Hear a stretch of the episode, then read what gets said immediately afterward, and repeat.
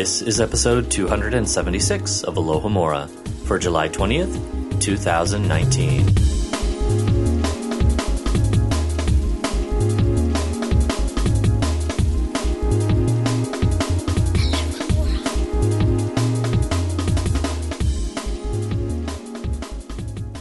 Welcome, listeners, to another episode of Alohomora, MuggleNet dot com's in-depth exploration of the Harry Potter series. I'm Michael Harley. I'm Irvin Kateman. And I'm Kat Miller. And our guest today is one of the awesome members of the Speak Beastie social media team, Ev. Hello, Ev. Hi. Thank you so much for joining us today. Well, I'm glad to be here. Absolutely. And thank you for being an awesome part of, you know, our podcast family as a member of the Beastie social media team. Thank you. Claps to you. uh, tell our listeners a little bit about yourself. Uh, my house is Gryffindor, so uh, I didn't appreciate one of Irvin's comments about Gryffindors in the dock, but we'll get to that later. Oh, this is going to get real contentious, I can tell. But I'm glad I'm here that, uh, and uh, be able to hopefully uh, defend Gryffindors a little bit. Um, yes, my favorite book is Order of the Phoenix. Yay! Uh, I like you. We're friends.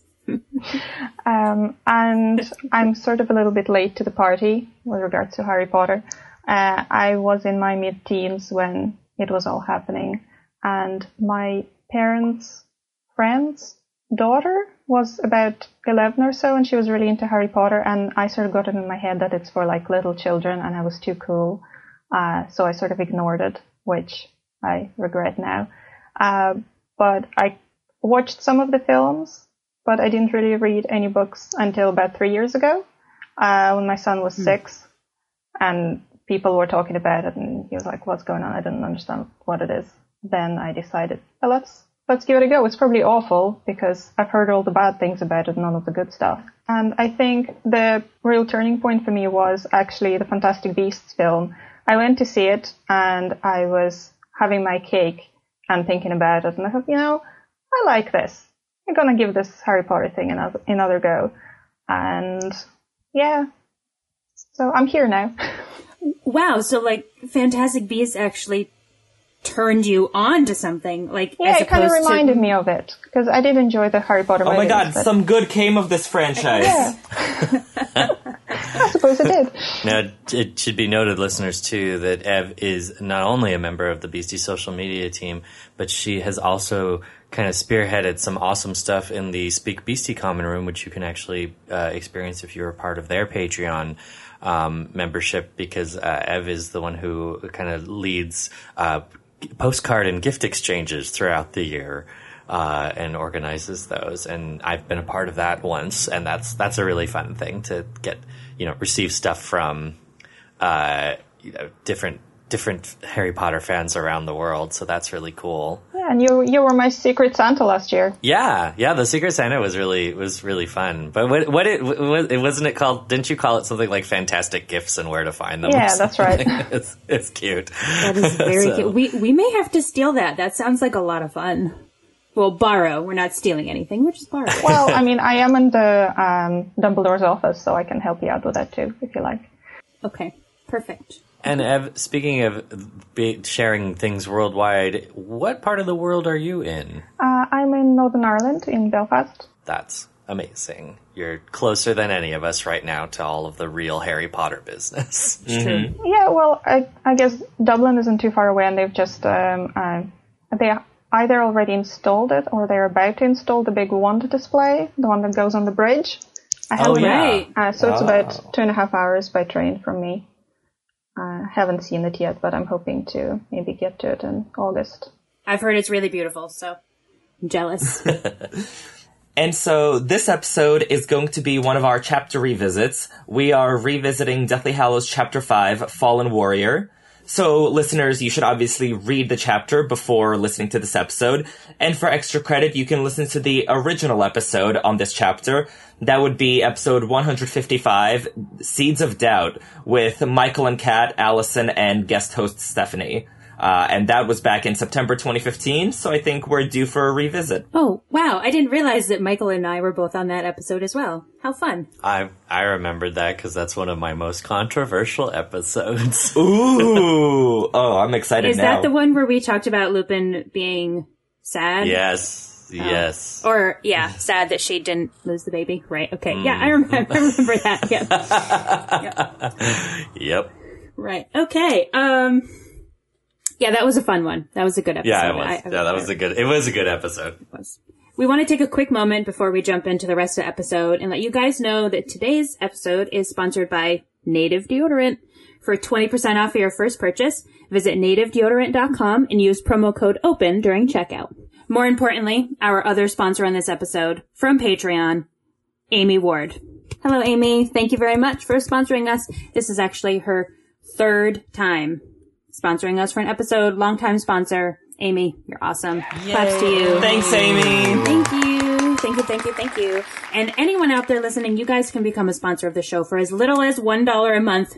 How many pennies is it, guys? one hundred pennies. Yeah, one hundred pennies. And we've been releasing some really awesome exclusive tidbits only for our sponsors.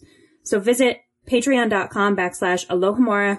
Find out more. You could probably find a hundred pennies while you're walking around playing Wizards Unite. Yes, exactly. That's what I've been saying. And now you guys have another built-in reason to do it. Just saying. Yeah. Uh, especially it, like the one, the one dollar is worth it just to listen to the behind the scenes special that Patrick put out for us. It's amazing. Legitimately cried. I don't know, like four times, got all teary with the memories. So seriously, it's worth it. Even if you do it for only a month and then cancel. Do it. It's worth it. And we also want to show some appreciation to our listeners by reading and exploring some of your guys' comments from previous episodes in our Shout Out Maximus segment. Uh, and we have a special thing to tell y'all about how Shout Out Maximus are going to be a bit reworked based on some of your guys' input that you gave us about how we can uh, improve this section of the show. So uh, we love all of our comments that we get from uh, for Shout Out Maxima, but we don't always have the time to go through them anymore as far as like discussing them at length. And we want to we want to make sure and highlight that because you guys still carry on the discussion on your own and you're always welcome. And we always encourage you to go back to the main site uh, once uh, you have listened to us talk about the, some of the comments. But uh, so what we're going to do from now on, what we're going to try and do is actually do a, a new upvoting format. So you'll notice when you go to the Alohomora main site and you look at the comments that there's actually a little tiny up arrow under every comment that uh, is put on an episode. If you like that comment, you should definitely give it an upvote uh, because we are kind of going to be – we always read all the comments – but we're going to kind of keep an eye on some of the ones that get upvoted to help us uh, to help inform us of which comments we're actually going to use uh, on the show. We will pick one comment uh, per episode to read on the show and discuss a little bit at length because we just don't have the time to do multiple comments. And we can tell you, too, now, listeners, that it's not going to be every show where we're always going to pick the upvoted comment. It might be an episode where we pick, uh, we just pick one that we think is the most interesting. So don't worry. This isn't going to be like an elitist thing where you're just like, well, if my comment never gets upvoted, I'm never going to be on. Um, that's not going to happen. Don't worry about that. Um, but it does help us a little bit with kind of just as we glance through sometimes when we're getting over one hundred comments on an episode to be able to say, oh, okay, this one got lots of votes. Let's talk about this one. So make sure to just hit that little up button when you go to the main site uh, for to help us out with these shout-out maximas. But our shout-out maxima for this episode goes to Thestral Knight, who had some thoughts about the Whomping Willow on episode two hundred seventy-four, which was, of course, exploring uh, the uh, Moony, Wormtail, Padfoot, and Prongs chapter of Prisoner of Azkaban. And we had been discussing on that episode about how the Whomping Willow got to the Hogwarts grounds so quickly for Lu- for Lupin's use, um, how it was, if it was grown there or if it was transported there. And Thestral Knight's comment was not only upvoted four times, but also, I thought, had some great use of uh, other books as kind of citations for why they thought this might be the case, but they said, about the Whomping Willow, I imagine it was planted and grown on site. Hagrid would probably be happy to take care of it, and we know he could grow pumpkins to boulder size and grow the Triwizard maze hedges from low wall size to around twenty feet high in a month. Moving it seems very cumbersome and dangerous over large distances. On a side note, do we know if all Whomping Willows can be immobilized by pressing a knot? Or if that's just the Hogwarts one. Do we know that other Whomping Willows exist? Yes, because uh, oh. Snape says that he, they did damage to a valuable Whomping Willow, not the Whomping Willow. Yeah, I, I think um, Thestral Knight actually cited that as well um, as the discussion went on on the main site. Um, so it does, yeah, and and, and at Lockhart, uh, they also cited that in Book two, Lockhart Uh, is giving Sprout instructions on how to doctor a Whomping Willow. So it does seem oh, to be something right. that's a well-known plant. Uh, the the fact that it's valuable kind of suggests that Whomping Willows are a little rarer, or that this particular one is special because it has grown so large. Maybe they're just really hard to care for, and that's why they're valuable and rare. Mm-hmm. Yeah. That they grow, especially I would imagine. Older age. I mean, if you try to take care of it and it's hitting you and stuff, it's probably hard to... Um, make it feel better. Mm-hmm.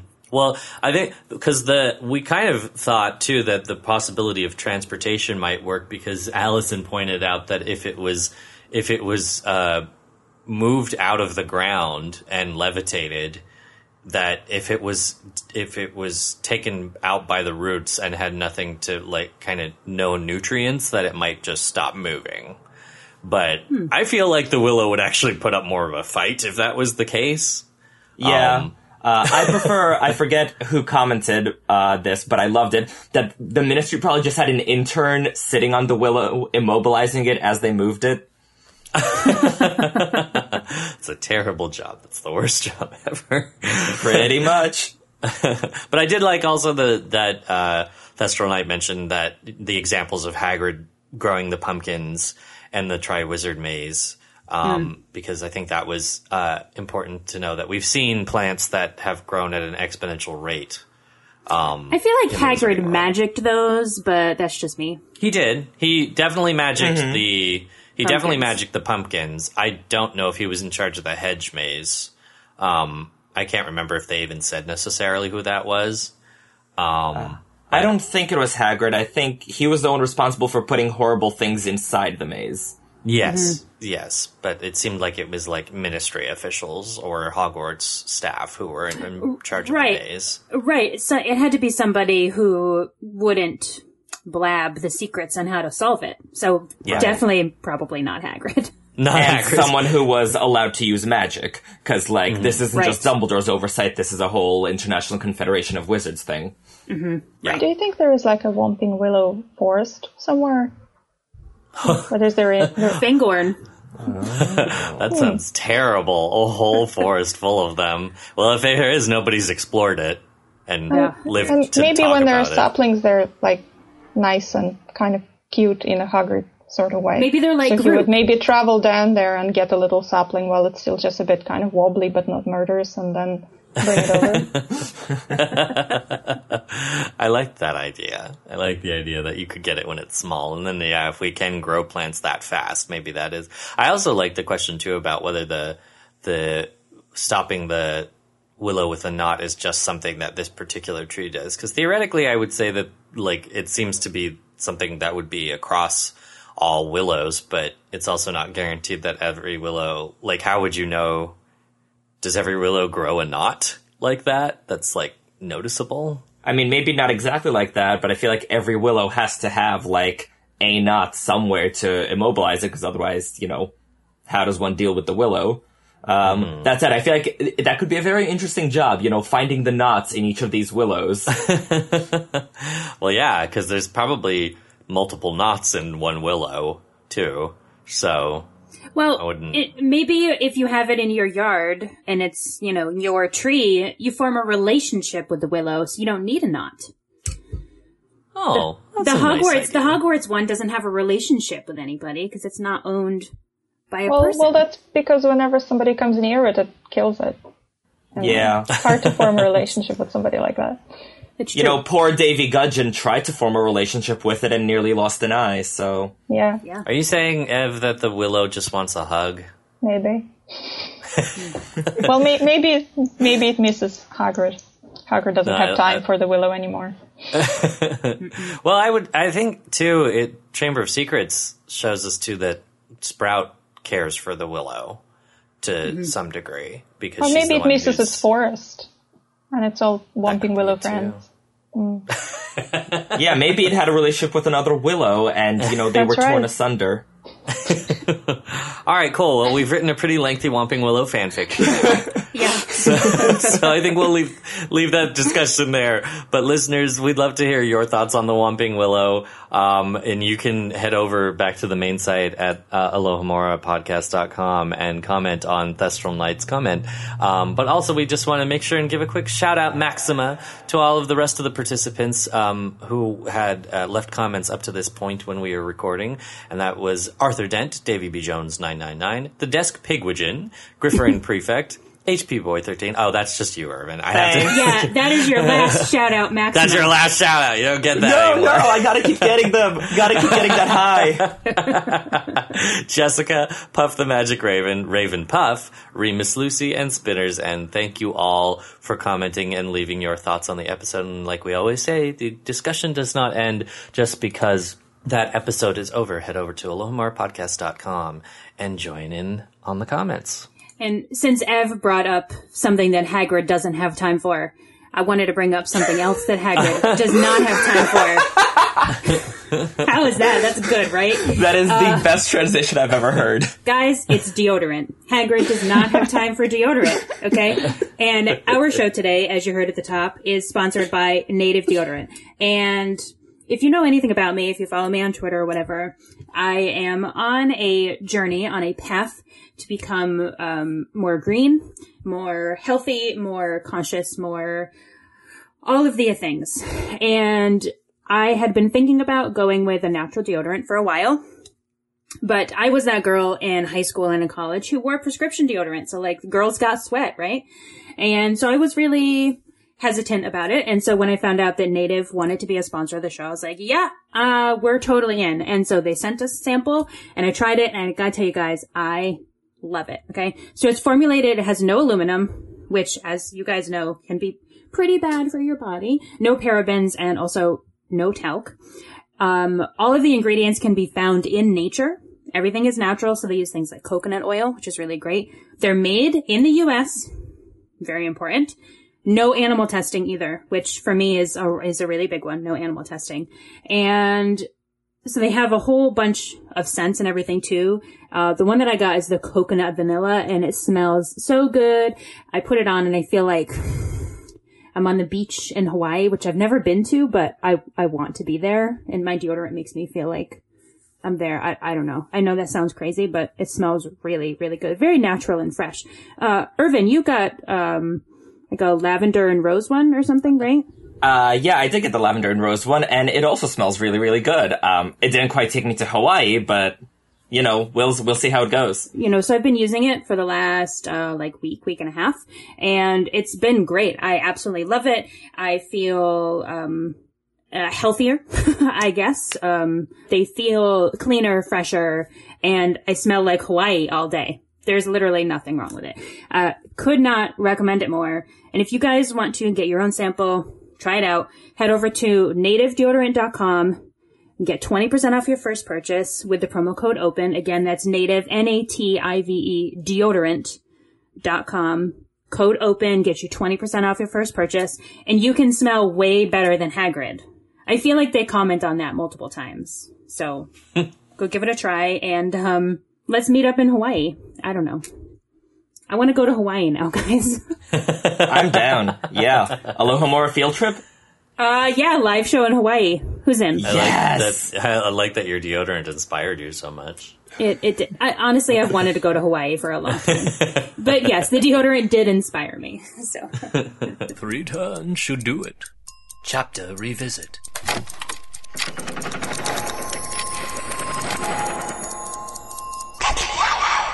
Chapter five. To Mad Eye. Fallen Warrior. To Mad Eye. In the aftermath of the Seven Potters battle, Harry and Hagrid are tended to by a very practiced Ted Tonks, who we learn is married to Sirius's favorite cousin, Andromeda Black. After many mended bones, Harry and Hagrid make their way to the burrow to find that no one has yet to return. Friends, family, and fighters slowly appear over the course of the evening, fraught with injuries, stories of triumph, exclamations to a previously unrecognized deity, and tales of a defeat drenched in sorrow. The chapter ends, as many do, with Harry having a Voldy-vision and Hermione dropping humor like no one else can. That was a pretty epic summary. Well done. You know, I have a lot of fun writing them. I can't... I, I don't know. They're fun. I try to make them, I don't know, um, vague and specific at the same time. I don't know. Yeah, Whatever. I don't know. I the just, whole chapter just sounds so badass now. Well, that's because it I is. I mean, this is a really fun chapter. It is it such is. a good chapter. Like, I, oh, I was reading it and it's so elegant. Like, it pretty much introduces the character arcs of, like, everyone in Deathly Hallows and hits up, like, all the subplots and introduces characters and kills characters. This chapter really has a little bit of everything for the discerning Potter fan. Mm-hmm, it does. And so uh, the chapter takes place uh, twenty-one years ago next week on July twenty-seventh, nineteen ninety-seven, between nine thirty and ten thirty p.m. Um, British time, I guess. Right. Uh, wow. Wow. Wow. That, I just, you know, I, I know that these things happened a long time ago, but when I hear that it was like twenty-one years ago, it's just a long time. Yeah. Kat, this chapter is old enough to drink. Which is good, because there is a lot of drinking that goes on in this chapter. It's been drinking yes. for three years in the U K, technically. How how fitting. Yeah. So I think we can start with our obligatory genius moment. Okay. So I wrote an essay a million years ago about the potions riddle in Sorcerer's Stone, and how that pattern applies to each of the battles that Harry and Voldemort face, uh, face mm. each other in. I remember so, that article. That was good. Oh, thanks very much. Yeah, uh, that was one of the ones where I started and I just kept finding these patterns. I'm like, oh my god. So anyway, so the potions riddle in Sorcerer's Stone, uh, listeners, if you don't remember, stated that there were three killers waiting hidden in line, the poisons, two that only held nettle wine, so the harmless ones, one that will move you forward to danger, and one that will move you backwards. So, the three poisons here, out of the Seven Potters, are the ones where Voldemort was directly involved. So that would be Mundungus as Harry and Mad-Eye Moody, followed by Hermione as Harry and Kingsley, and then Harry as Harry with Hagrid. Uh, the two of the Potters had relatively uneventful chases, as in we don't really hear anything that happened to them. That would be Fred as Harry with Arthur, and Fleur as Harry with Bill. The forward potion is the one that represents the forward momentum for Harry's cause. So Ron as Harry and Tonks are the only ones who are confirmed to have dealt damage to the Death Eaters. Ron stunned one of the Death Eaters, who may have fallen to his death, we don't know, but probably. And they, quote, definitely injured Rodolphus, which we're going to get into a bit later. And the backwards potion will be the setback, the Harry who was actually injured in the chase, would be George as Harry who lost an ear. R I P George's ear. Wow. That's a really interesting idea. That why would it be this particular moment in Sorcerer's Stone that is reflective of of b- the battles? Because I'm I'm almost thinking too about like, if you were to do something that maybe would be a foreshadowing of battle, it would have been the chess scene, not the oh, that too. scene. Oh, so the chess scene foreshadows sort of the story arc as a whole. Like, the chess mm. scene just hits up the major beats in, like, the big overarching story. But the individual battles um can are reflected in the potions. So... Uh, the way I always heard it was that Jo Rowling didn't know if she was gonna get to write all seven books, cause mm-hmm. like, she was writing this, like, epically long middle grade fantasy that, like, no one would read, perhaps. So she just sort of, like, told the entire story buried within the climax of Sorcerer's Stone. Uh, and that's why, like, the seven obstacles guarding the Sorcerer's Stone correspond to the seven books, That's why the chess match tells the overarching story, and that's why the potions riddle tells the story of the each individual battle. That's a really interesting way to look at it. Oh, it's amazing. Like, pretty much the climax of Sorcerer's Stone just tells you everything you need to know about the entire series. It's so cool. Wow. I feel very stupid. I mean, I read that article and I remember that. Well, then, I think you're smart if you are reading good articles like that. So there we go. I mean, and they're published on MuggleNet, so, you know. Exactly. A very discerning Harry Potter fan site. Mm-hmm, that's true. Yeah, that article is under, uh, for those who are wondering, it's under the Three Broomsticks section in the Quibbler over on MuggleNet, so yeah. Check it out. Uh, y'all may have to click back a bit, because there's a lot of articles there. Mm-hmm, uh, there are. Anyway, so moving on from our obligatory genius... Uh, let's talk about Andromeda Black Tonks and Ted Tonks, because this is the first time we meet them, and I find them so interesting. But is it the first time we meet Ted? I'm just kidding. I well, mean... it may not be, because a popular fandom theory back in the day is that the newscaster in the very first chapter of Sorcerer's Stone, whose name is Ted, is actually Ted Tonks. Because that yeah, newscaster we... allows himself a bit of a grin when talking about owls. So maybe mm-hmm. it's Ted Tonks and he just knows what's up. Mm-hmm. We talked about that when we revisited that chapter, um, when we did our chapter one revisits. Um, and wasn't it, was it Ted the one who, because I thought it was the other one who gave himself a smile and not Ted. But there was, oh, I don't remember. The other remember. one's last name was MacGuffin, right? Yes, Jim which McGuff- is it's hilarious. Jim McGuffin, right? Yeah, yeah. So one of, but yeah, one of them definitely smirks. We had wondered if one of them was. That, this seems like just such a weird thing for Ted Tonks to be doing in his spare time. But okay. I mean, I mean, but but but it makes sense to have somebody in the wizarding community in the Muggle news who can, you know, keep a tab on well, things.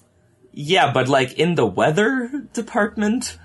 Yeah. That, like, I, I feel like you'd want the wizard in current events being like, nothing to see here, never mind, no, all those suspicious deaths are definitely a hurricane. But hurricane, that's weather. But it's probably easier to get it, uh, into something like weather than into something that's a bit more prestigious. So maybe that's where they place, you know, wizards who maybe don't have a job at the ministry or something, but they can just keep an eye on what muggles are up to. Because, I mean, weather is kind of um, harmless thing to place somebody in. I don't know. I always got the sense that our weather people are kind of prestigious, as in they have to, like, be, like, legit meteorologists who, like, know what they're really? talking about. Yeah. Mm-hmm. Well, okay, I'm getting this from watching Ginger Z on Dancing with the Stars, so, like, I only know so much on the topic, but that was the impression I got. I don't know. The weatherman in my town is, like, a, a, a Class C celebrity, so... If like if you run into if you run into Tom in the in the grocery store, oh, it's Tom the weatherman. So he's a wizard. So it'd be a bit like a Groundhog Day. He was a weatherman, wasn't he? Yes, the... he was. So I don't think he was a, a an actual meteorologist or anything. But I subscribe to this theory. I think it's Ted. I like. Yeah, it. I mean, I don't, but I think it's a fun theory. Nobody has given me any evidence as to why it couldn't could not be him. So. Because we don't know what he does. Right. It's exactly. never mentioned what he actually does. I mean, he has to work somewhere. And he's not at the ministry, or they probably would have said something to that effect. Mm-hmm. Fair enough. Uh, so, Ev, uh, you had a great point to start us off here. Um, well, now, after your uh, moment of genius, that feels extra silly. But I've been doing... A, uh, not my moment of genius, all Joe Rowling's. Okay, so I'm uh, moving on from the genius to uh, something else. Uh, I've been rewatching a few different things recently. One of them was Back to the Future. And as I was rereading this chapter, I was just thinking of uh, Harry waking up in an unfamiliar room and that recurring moment that happens in every single Back to the Future film where uh, the main character wakes up and he's like, oh, I had this horrible dream. And I just picture Harry being like that. I had this horrible dream. I dreamt that I was a wizard and this... this other guy, Voldemort, was chasing me and trying to kill me. And then, you know, he's being woken up and saying, don't worry, you're safe and sound in, I don't know, four Privet Drive, and we still hate you. I mean, that's, you're basically summarizing how people thought Deathly Hallows might end. It was all a dream. It, they That's were. True. There was a lot of pondering if it was the it's all a dream. I mean, Harry has this happen to him quite a few times throughout the series where he gets knocked out. Mm-hmm. Yeah, he, he's usually or, in the uh, hospital window. Yeah. Mm-hmm. And yet after all those times, we never hear what color underwear he has, which I feel like is a glaring oversight. So do you think he's wearing a wizarding underwear from, like, Madame Malkin's? Uh, oh, or, yeah. Or it's like, the... I, th- I think Gryffindor boxers, for sure. Yeah, it must be it. This merchandising's getting really out of control. Yeah. That must be a Back to the Future thing, because I don't understand that reference. That is definitely a Back to the Future thing. Eric has already berated me for it, so nobody come at me about Back to the Future. Shame. They are all on my D V R. I just have to find... I want to sit down and watch all three of them. I don't want to, like, split them up. I just have to find, like, ten hours to sit down and watch all three. No, they, they're movies from the eighties, so they're like an hour and a half long. They're not like yes. the three-hour epics cool, we're used to. Cool, like six or seven hours then, still. Yeah. Uh, oh my god, talk of wizarding underwear. I was in Hot Topic. They have like your house boxer briefs now. So of yeah, like wizarding underwear is now a thing. Okay. So, so this is my contribution then, pretty much. The wizard. I can go now. Thank you for your service. That is not a terrible legacy to be left with. with F, I'm just telling you, there are worse. So wear it proudly. Well no done. Pun intended. I'll look into uh, getting myself some uh, Gryffindor underwear after this episode. There you go. Mm-hmm. But yes, please, uh, Urban, let's talk about Andromeda. Oh my god, let's just keep talking about Andromeda, because I find her so fascinating, because she was a Slytherin. Like, because Sirius says in Noble and Most Ancient House of Black that um, his entire family was Slytherins, which must include Andromeda. So how does a Slytherin from the House of Black end up marrying a Muggleborn? She's not a piece of poop. I know, but I, I want to know about that journey of hers. Like, I just want to know more. I don't know. Careful what you wish for. I, uh, uh yeah, yeah. I've always assumed that she was a really strong character because by the end of this book, she's literally, her husband is dead. Her daughter is dead. Her son-in-law is dead. She just has Teddy mm-hmm. by the end of this. And even, well, sure, she probably doesn't talk to Narcissa, but Bellatrix is dead. Wait, you don't think she talks to Narcissa? I, I like to think that they, you know, made up and, you Maybe know, were after on, the fact, but like... Yeah, they were on cordial terms, you know, sort of the way Harry and Dudley are. Sure, after a while. But yeah, I mean, by the end of this book, she is literally left with, quote-unquote, just Teddy. Yeah. I really, really hope that, like, the Potter Weasleys just, like, took her in and, you know, invited her to all the family holidays with Teddy. Because she's such a tragic character. I could yeah, see that. It's it's interesting that Andromeda does, uh, we know from later on, become this tragic character because she's kind of given nothing in her reveal. Like, she's yeah. really, I feel like she's kind of a disappointing reveal because mostly it's just that Harry's just like, oh my god, it's Bellatrix. Oh, excuse- no. Oh god, I'm so sorry. I need to get out of here as fast as I can. And that's like, that's, that's his impression of Andromeda. Yeah. So it's this just huge social faux pas and then he leaves. Um, so I don't, and she's like clearly stung by that too. Uh, Do we think? I, I mean, I, I'd be kind of pissed if, like, I risked life and limb and my family's safety for this kid, who then shows up and he's all like, you! Yeah. But it's probably not the first time it happened to her, given that, I mean, they right. clearly have a strong family resemblance. Um, mm-hmm. She's probably yeah. used to it, even though she probably quietly hates it quite a lot. Do we think that... Um, maybe Joe had other plans for her to pop up again? Why would we be introduced just to be sort of have her left behind? Um, I, I think it might be sort of the cost of war thing. Like the fact that we're supposed to pay attention to her tragedy of how she lost her entire family. Mm. Um, and also she may have just wanted to complete the set because like the five black cousins, Sirius, Regulus, Bellatrix, Narcissa, and Andromeda, like the other four are so, so pivotal in the war against Voldemort that I feel like we just needed to meet the fifth one. Do we hear, we hear about Andromeda before this moment, right? Yeah, uh, we do. Like, a little in passing, Sirius Black says she's his favorite cousin, and then Tonks is like, my fool of a mother called me Nymphodora.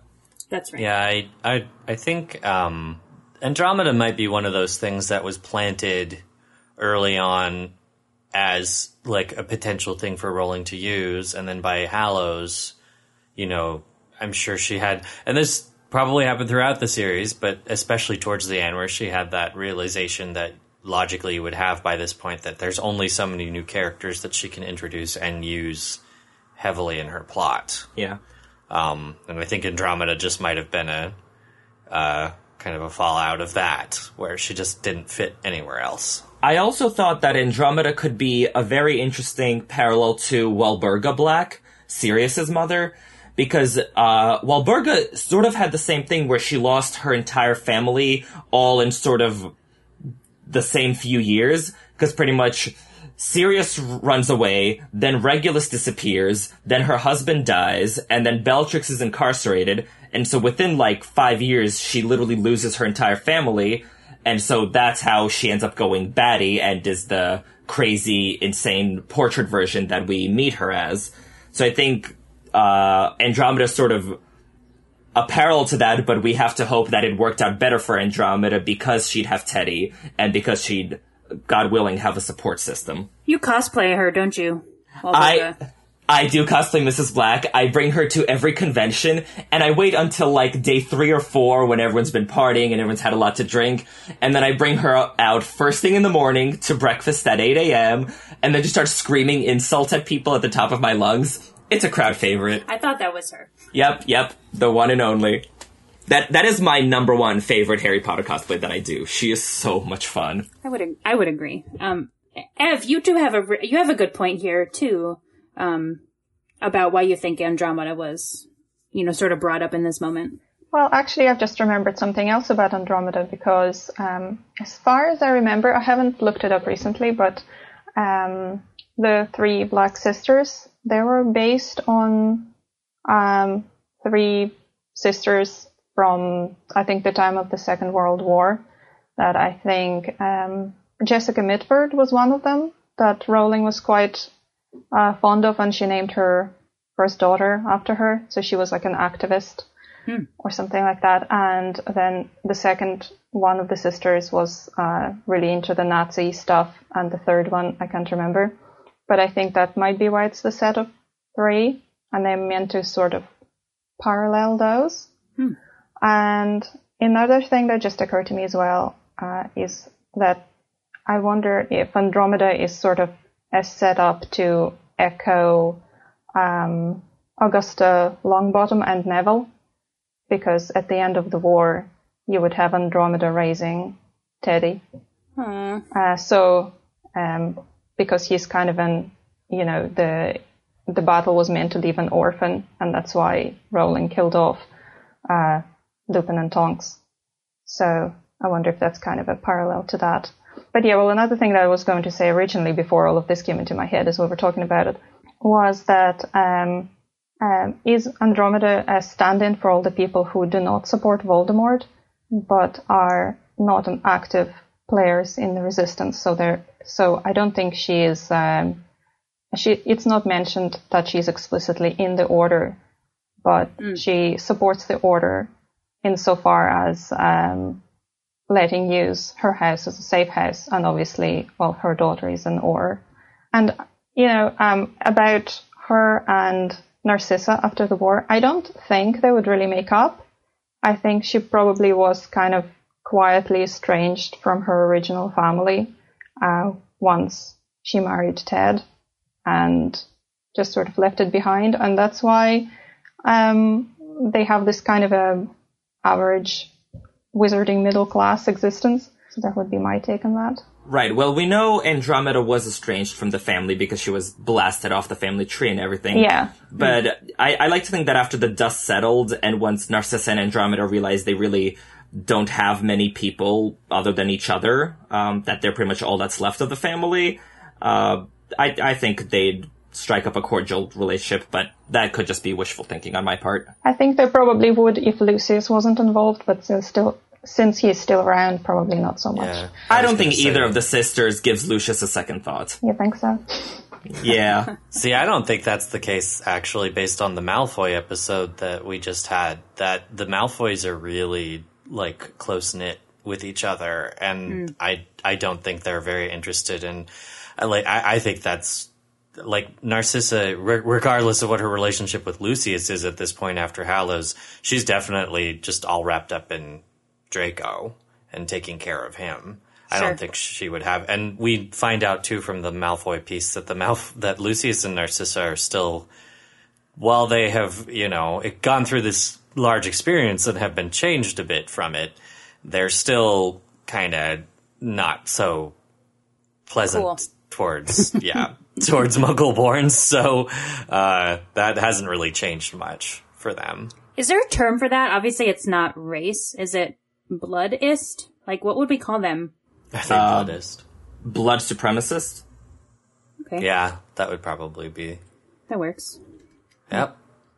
I think it's interesting to think about, though, Andromeda as a stand-in for, you know, sort of those supporters of the resistance, but the people who are removed from it. Um, there are probably quite a lot of people like Andromeda out in the wizarding world, I would imagine. You know, sort of like there is in the Muggle world. Well, that's kind of like how really the, the microcosm you get at Hogwarts is too. Like, the students aren't all involved in Harry's day-to-day insane life, mm-hmm, right. but they yeah. are all, like, so many of them are on his side, and once we get to the Battle of Hogwarts and the students have been put through what they've been through, they all are supporters, even if they don't even know Harry, necessarily. Yeah. Well, and it's not that Andromeda's completely removed from the war, because, you know, like, she does open up her house to the Order, and she and Ted are tortured for it after the Ministry falls a few chapters from now. Mm. Yeah, and the the thing, too, is that this is kind of part of that piece that I think Harry has to learn in this chapter, and he begins kind of actively learning in the Seven Potters and through this chapter, is that, you know, people aren't just doing this for him. Like, everybody individually has some stake in this in this war. And in Andromeda's case, it's the well-being and safety, especially not only of her, but mainly of her husband, actually. Mm-hmm. Um, and, you know, the, that their relationship in Voldemort's regime is looked down upon, and that they are targets, and that her daughter is a target now because of Lupin, um, and their relation to Bellatrix. And so, yeah, there's, there's, I think there's a lot that's keeping Andromeda invested, and is a mirror for a lot of people, a lot of wizards and witches at this time. Um, there was a really fun moment in, in Ev. I noticed that you noted this too. Um, it's funny, we copied the like exact same stuff off of the Wikipedia, but there's a moment where, um, Hagrid, like, runs through the room and he knocks over tables, um, and an aspidistra, which is a plant. And I thought it was really funny because we were talking about before how maybe that newscaster is Ted. And so Ev and I both looked up what an aspidistra was. And, it, you know, it's like a common British houseplant. But there was this little note that says the aspidistra was a code name of a very powerful British radio transmitter used for propaganda and deception purposes against Nazi Germany during World War Two. I think, like, theory confirmed, guys. That is so cool. Uh-huh. Yeah, well, I mostly I mostly looked it up because I thought uh, it might be something like uh, an instrument, like an astrolabe. I didn't realize it was a plant. And oh, okay. Then it turned out it's it's like an office-type plant, kind of really boring looking, and apparently it's also a symbol of dull middle class respectability. Yep, so. There you go. Well, I think that's it's worth it is worth like looking at the symbolism of that, because Rowling doesn't note things like that for no reason, or just because it's she doesn't usually do things just because they're aesthetic. Like, she could have chosen any plant. Yeah, and pla- and she and plants are always something she points out. She points out a lot of plants in the series. Mm-hmm. All the time. Yeah, she talks a lot about that, actually. Uh, what's really cool is if you kind of explore the the the history of magic exhibit and the books that were tied to that, she talks a lot about how the neat thing about plants in Harry Potter is that a lot of them are actually real, and that, like, there's a there's a element of magic that's just that actually is in the real world, and that you can access it, and it is plants. And So she's she has she sets a high value on plants for that reason. I think it, because it kind of helps bridge the gap between the Muggle and Wizarding world for her.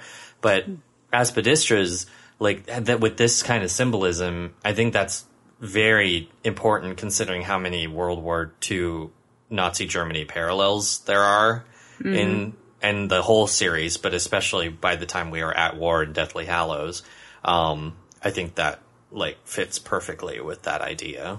It it just I, when I when I read things and when I discover things like that, it just I just sort of sit there from them and I just go, no wonder it takes so long to write a book when you are a genius like that. I mean, because you are putting in so much thought into the type of plant that Hagrid knocks over, like yeah, there, it, there's a reason she wasn't churning these out, you know, six months apart. Right. It it just it just blows my mind every time. That's all. Can we talk about Ev's point here about what Ted says at the end? Absolutely. Just, I think this is a really interesting line, actually. I haven't noticed it the last time I was reading, but as I was kind of trying to go through it sentence by sen- sentence, this one just stood out to me because uh, Ted Tonks said, says to Harry just beho- before Harry goes, so, the portkeys is there if you want to take it. So, and I was wondering, it's just a strange thing to say if you want to take it, so hypothetically speaking, Harry says, no, I don't want to take it. So w- could he have stayed there? Or was uh, Ted just being polite? Or what was it about at all? Um, and I come down on the side of being polite because, uh, keep in mind, this is his first time meeting the Chosen One. Um, so, you know, if the Messiah shows up on your doorstep, like, you're going to want to be polite. You're not going to just be like, all right, here's the portkey, G T F O, like, peace out. But then he probably yeah, you know, heard it, it, about him from Tonks a lot, so he's probably a bit less um, chosen one from that point of view. Well, yeah, but even the people who know him well are a little bit in awe, because if you remember um, a couple chapters from now in The Goblin's Revenge, uh, when Dean Thomas is talking about him, even Dean has a little bit of awe in his voice. He's like, you know, Harry Potter, I reckon he's the chosen one. I reckon he's the real deal. So if that's coming from someone who's literally, like, slept in Harry's dorm for seven years, you know, I feel like just because your daughter knows him doesn't really lessen the awe. I wondered if it was actually kind of this, a bit of kind of confused forlornness of not really knowing what to do at this point, because on top of Harry just, like, being very rude to his wife, which he points out by being like, hey, that's my wife you're talking to, um, but also he's just kind of had the crash, like the crushing news laid on him that the plan didn't go as they thought it would, that Voldemort mm. was there and his daughter is in imminent danger. And that seems to immediately throw both Andromeda and Ted out of sorts from where they were when they were like when from when Harry was talking to Ted on the couch, because Ted was before that Ted is just kind of pretty chipper and just like, well, that worked. Not pretty, but it worked. And, and then Harry's just like, Voldemort is like up in the sky right above this house. And he's like, oh, that's not good. and, and yeah, like that, like, and, oh no, and it just, it didn't work at all. And yeah, that's, I think, I think Ted's just kind of thrown for a loop. Like, I guess Harry could have stayed technically because it's a safe house and Ted could have sent word to the Burrow that they were there if Harry had chosen to stay. Do do you think maybe, so uh, listening to you talk about this, I'm getting maybe a little bit of a vibe that Ted was sort of like, I want to do something. I wonder if this is slightly incendiary, like him trying to be like, well, it's there if you want to take it, but maybe if you don't want to take it, let's go kick some ass. I don't know. It, I, right, like, we make our last stand here, we go out, we take on Voldemort single-handed. Maybe, because Ted, like, looks up at the ceiling, right? Like, looks up and... Or is that Harry? I know somebody looks up at it. I think it's, it's Ted. Ted. Yeah, it's Ted. And so I'm just wondering, like, is he thinking, what can I do in this moment? Maybe I can get the Potter boy to stay. Maybe something will happen. Maybe I can protect Dora. You know, I, I maybe not, but... I don't know, just listening to Michael yeah. talk about it sort of gave me that vibe. I guess maybe he's thinking, well, if uh, part of the plan was compromised, what if another part of the plan is compromised and something else is at the end of that portkey? Mm-hmm. Maybe something else has gone wrong, so maybe it's safer to just not do anything. Yeah. That's a great transition into when we actually get to the Burrow and what happens next with everybody. Yeah. So, uh, Harry takes the portkey, and then, uh, it's essentially this waiting game at the Burrow of just people coming, um, and sort of, you know, telling what happened and so on. And just the atmosphere that Rowling creates in this chapter is so good because everyone is so tense and so worried. And there's really the sense of, like, you don't know who made it. You don't know who died in this battle. Mm-hmm. And everyone except Harry just seems to have, like, a checklist going in their mind of, like, you know, who's still not there, who's arriving next. And so it's clear that someone betrayed part of the plan because Voldemort wasn't supposed to know that Harry was being moved. So then, as soon as Lupin shows up, they all essentially start doing this identify yourself thing. Um, which is kind of, uh, interesting because in Half-Blood Prince, the Ministry advised everyone to have, like, security questions with your friends and loved ones. And both Harry and Dumbledore are just like, yeah, whatever. You know, raspberry jam, I'm all about it.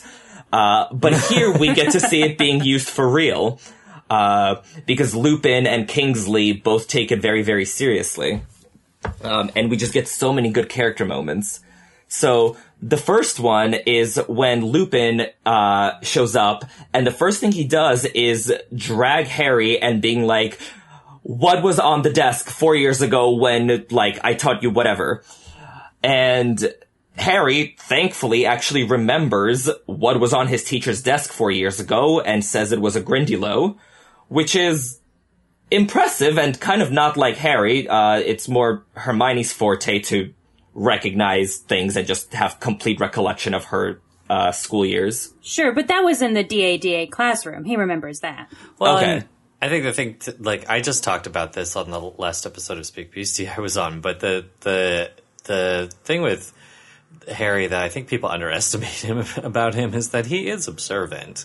He's not always correct in when he puts the pieces together, but he is observant because that Rowling, I think, has to give him that trait because, as people have said before, Harry Potter is actually a mystery novel wrapped up as a fantasy, and mm-hmm. Harry is the main detective. Um, like, Hermione, obviously, is the one who pieces things together correctly more often than Harry does, but and or she is the she has the final piece of the puzzle more often, too. Mm-hmm. Um But Harry is observant because he has to be as the main detective of the story. So I think that the and, and I think with that combined with the things that Harry loves about Defense Against the Dark Arts and how much he valued his time with Lupin, like I know, like I as a reader, I actually did remember that it was a Grindylow before I read it. Um, right, so did I. But I've also gone over Harry's teenage years like twelve times. For sure. He presumably yeah. hasn't. No, I've read it too. Like, and I've read it a lot too, but I think like part of that was because like for me, like I value that moment when Harry visits Lupin's office for the first time. And I think Harry would, because that was a pretty, you know, big moment in his third year visiting Lupin. I think he's observant when he cares.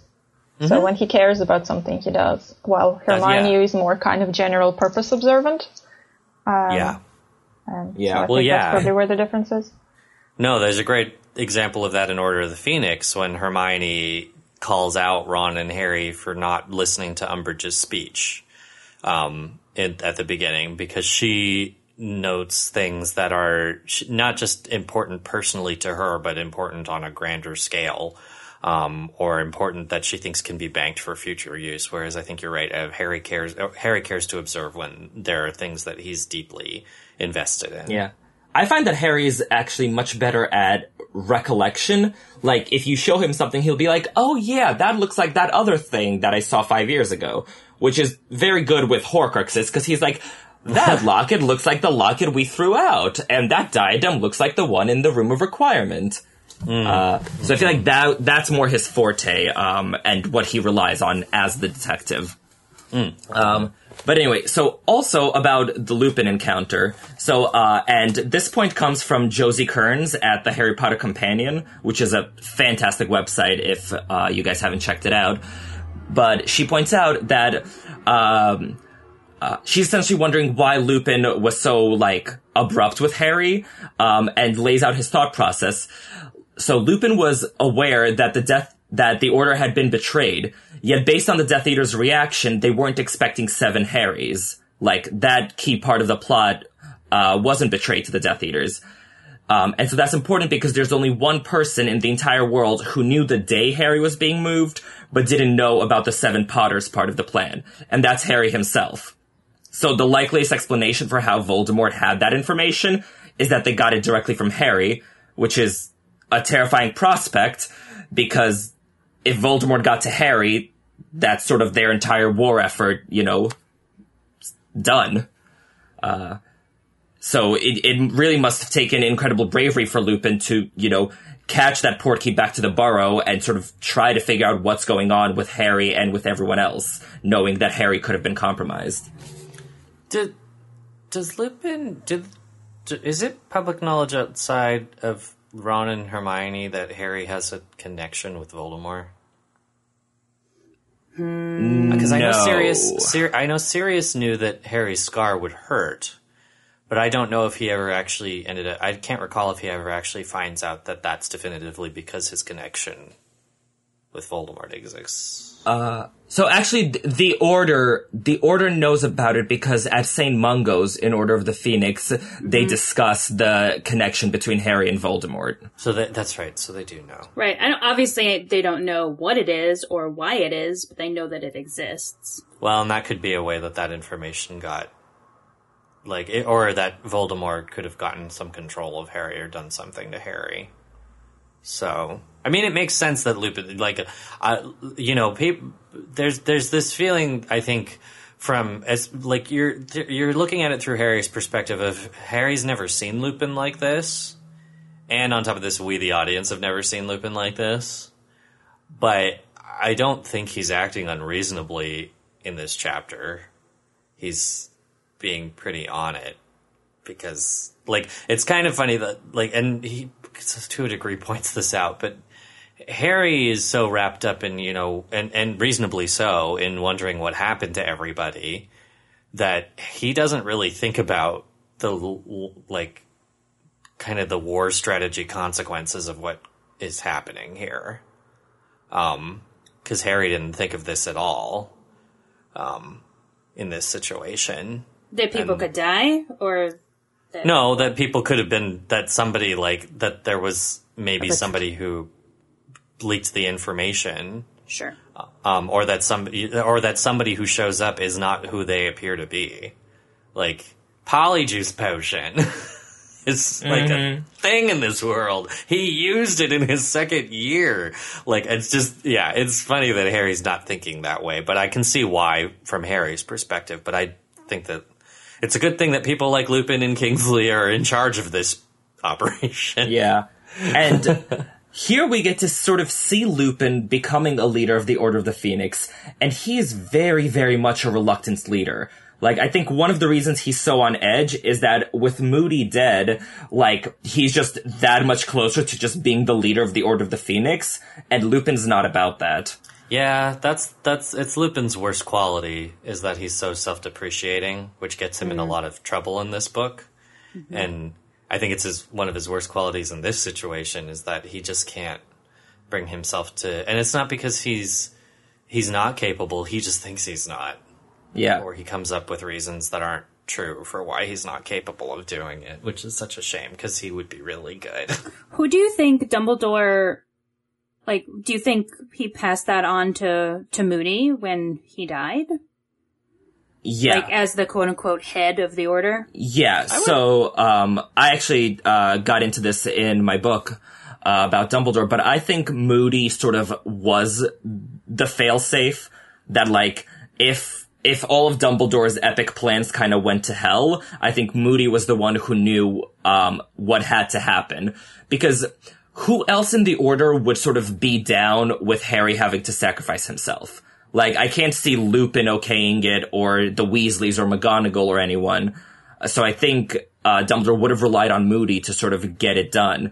And I think that's that may be one of the reasons Moody was killed in this battle, because Rowling had to remove that failsafe to make Harry's life harder. Mm. Michael and I agree. Mm. Well, the the and I think that's like that makes sense too. That Moody would have been the one that uh, was the next in line because Dum- uh, we find out how much Dumbledore trusts him in Goblet of Fire. Yeah. Um, so, and even with the oopsies that happens in that situation, uh, I think Dumbledore still probably recognized that what happened in Goblet of Fire was an extreme situation and that Moody can still be very much be trusted and that the experience didn't, surprisingly didn't change him that much. If anything, it made him more vigilant. Yeah. I, um, I mean, being, you know, taken in by Barty Crouch Junior could happen to anyone. Um, 'cause Barty Crouch Junior is so damn impressive. I mean, even Harry's impressed by him, so yeah. It's true. And so anyway, so going back to the identify yourself things, so um, Kingsley first addresses Lupin to identify him, again showing that whole leadership thing that is pretty much Kingsley and Lupin at this point. Um, and so the security question Kingsley asks is Dumbledore's last words, which are, Harry's the best hope we have, trust him. Aww. It's that I that moment's so sweet. I don't know, just it. It reminds me of the, um, "I'm with you, no, I will be with you" moments from Half-Blood. Oh my god, that gives me so many feelings. I know, which is just I don't know.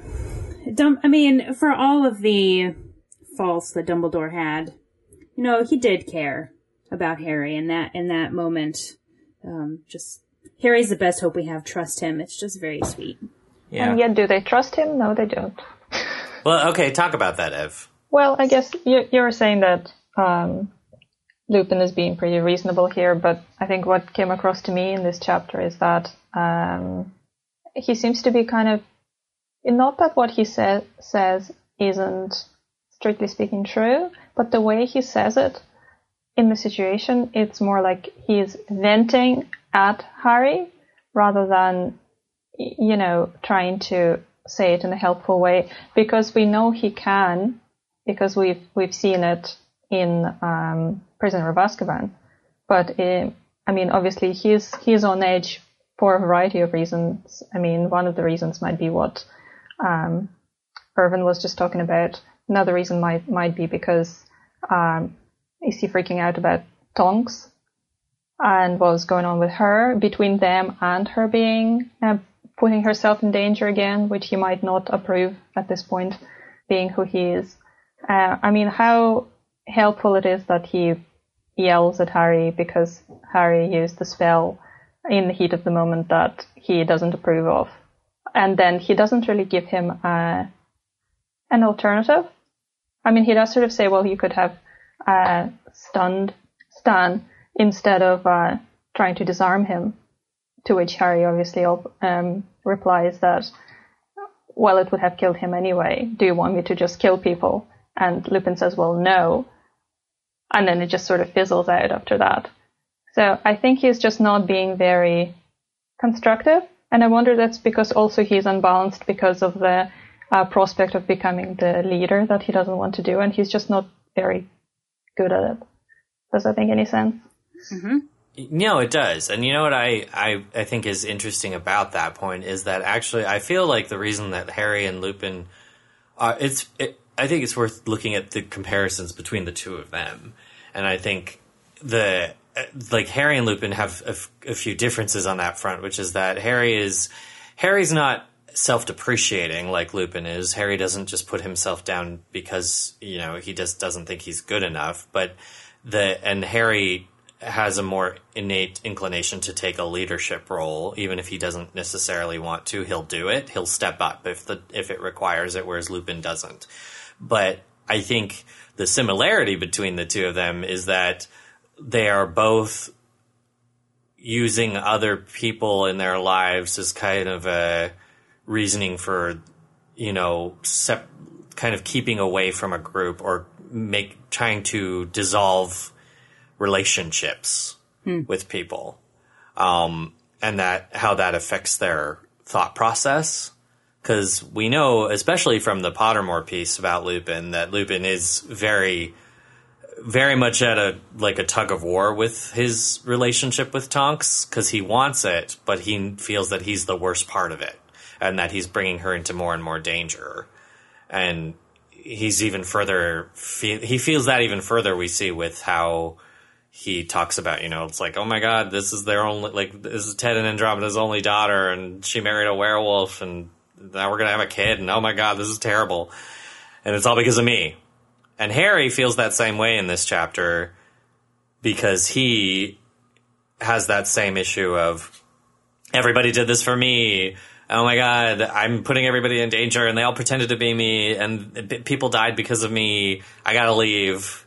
So I think that's the piece that maybe is why they butt heads, actually, in this situation, is because they're actually having similar concerns about how they affect the group.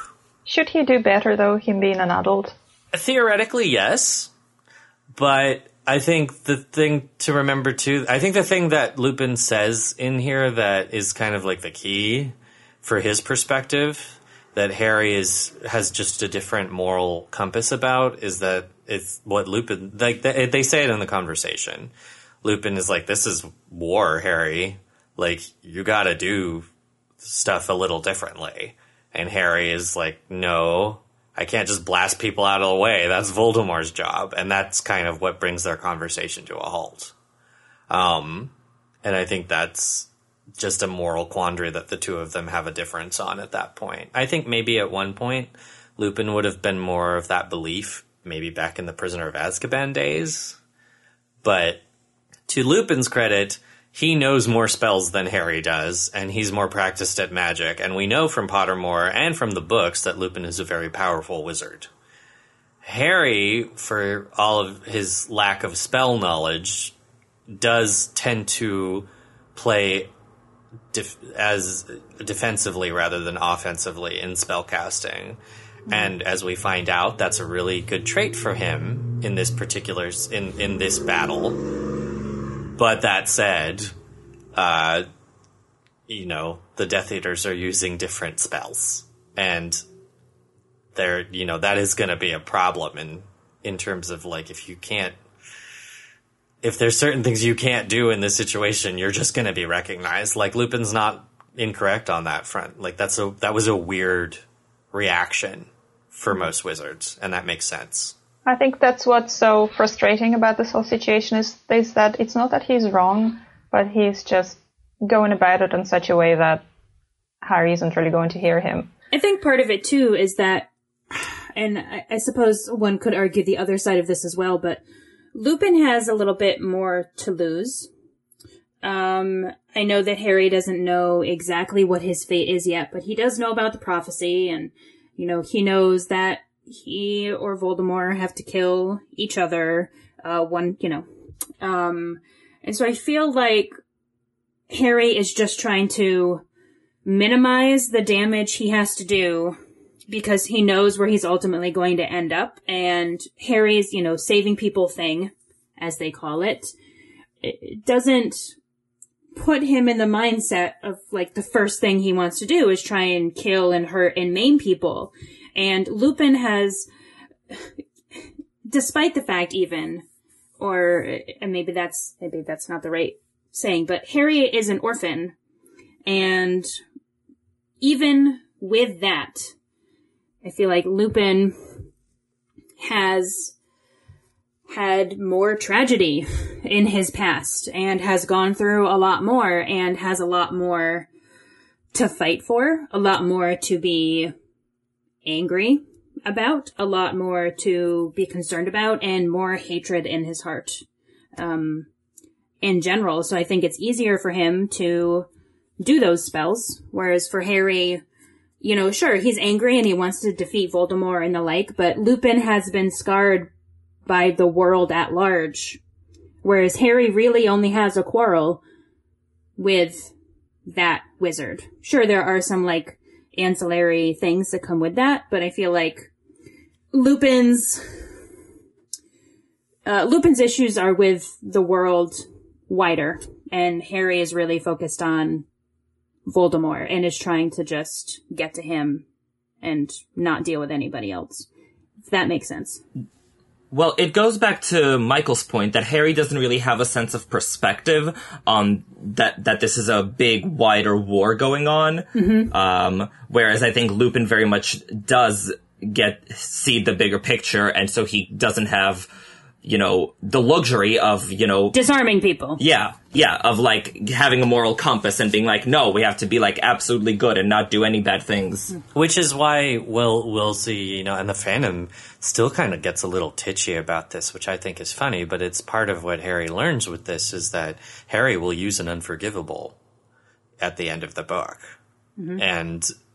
like, the, there are people in the fandom who are like, oh, why? Why does he use the Imperious Curse? It's so icky. And it's kind of Harry taking into account what Lupin has said, finally. Mm-hmm. Where it's yeah. like, yeah, no, you gotta do some bad stuff in war. I think, like, if you want a series that really... like, Harry Potter explores that, I think, really well. But if you want to, like, you know, if you're looking for a series that's also well-known that explores that very well, The Hunger Games does that exceptionally mm-hmm. well. Um... There's cho- I, but, and disgustingly but I, bad, but well at the same time, yes. Exactly. Well, in terms of the idea that you have to make choices that you probably like, if you, the idea that you start a war with a perspective having not necessarily been in the thick of a war, mm-hmm. and you come out of it on the other side with a different perspective. Mm-hmm. And or you, you end up in the midst of a war with a different perspective than when you started, and that there are and the theme that goes runs through all of Harry Potter, that people have to make choices, and it's a reflection of who they are. And sometimes you have to make a lesser of two evil choice. Um, and Harry gets faced with that plenty of times. But yeah, I think there's something to be said for the fact that, yeah, Lupin's an adult, and he's seen a lot more of this than Harry. Harry has seen some crazy-ish in his time, uh, mm-hmm. we know, but it's all been at least mostly contained within the school. Um, right. And centered around Voldemort or some yes. stupid thing with him, not necessarily the world at large.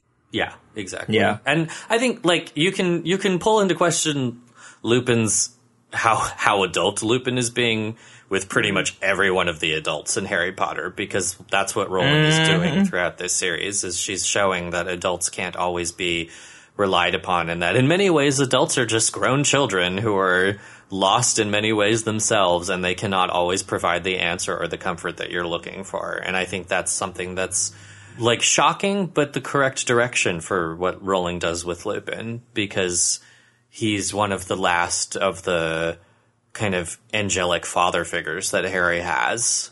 And mm-hmm. he can't be quite that anymore. Like it doesn't work that way in this setting. It works great in school, you know, when you're in a very controlled, safe environment. Um, but when it all gets applied to the real world, it's not as simple. Something that Harry started learning in Order of the Phoenix. Mm-hmm. I also thought that maybe this, that this was one of the few instances of lampshading in the book where Jo Rowling is like, yeah, I know he always uses the disarming spell. We're just gonna all acknowledge that it's a thing.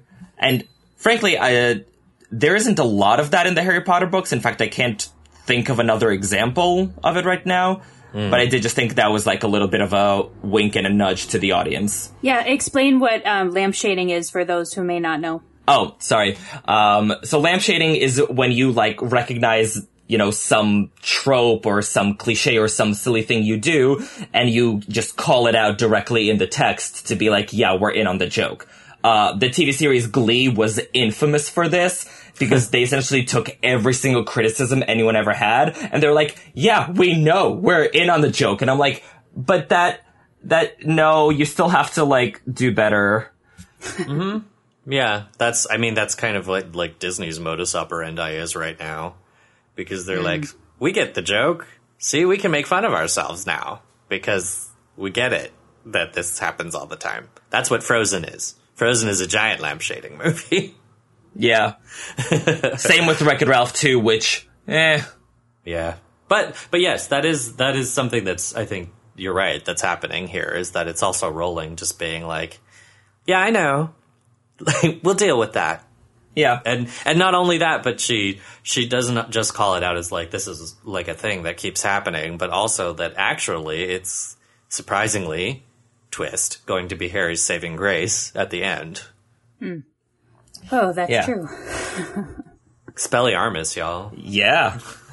Hey, listeners, what would your signature spell be?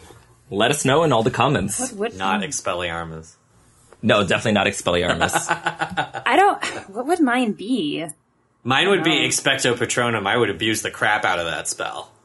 So would like, I, I think. That would be mine, too. I, I feel like I really like Petrificus Totalis because it just has a flair. Mm. And so it's more like the the way you say it than so much what it does. I mean, I I like both. I also really like... It is, I believe, a canon spell, thanks to... some information from Pottermore, but um, it showed up, I think, first properly in um, the Chamber of Secrets video game, and it's Mimblewimble. I love that one. Mm. That's the tongue-tying spell. Uh, that is a good one. Yeah, I like that. I don't know. I think mine... Uh, yeah, I Mimblewimble I would definitely use, but I think Stupefy would be mine. Because sometimes I just feel like I want to blast people out of my way. That's mm-hmm. Voldemort's job. All right. So moving on to more cheerful topics, question mark. Uh, George's ear. Oh, gosh. So, what ear is gone? Exactly. And so George wake, wakes up and makes a terrible pun that he feels saint-like because he's holy. But um okay, yeah. So like this is Joe, definitely. I can like see it in my mind's eye. She's sitting there and she's like tapping the pen. She's like, all right, I need an ear pun. And, um, um, and then she like gets up and like makes a sandwich, maybe feeds her daughter, and, like goes for a walk and then comes back. She's like, all right, I need an ear pun. Oh, she's like, all right, I'm just going to put this in for now and I'll come back to it. And then she forgets about it. And, like, that's what we're left with. Yeah. Whereas I think she just couldn't think of a really good pun. So then she just has Fred lampshade that where he's like, with the whole wide world of ear-related humor.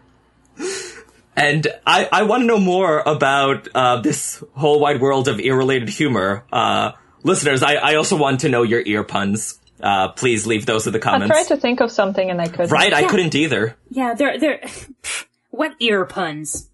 Like, making a joke about Dumbo, maybe? Um, like, that's the only thing I could think of. But that would involve somebody having large ears. Yeah. Not no ears. Yeah, mm-hmm. it, it, it's a conundrum. Can't think of any good ear puns. No.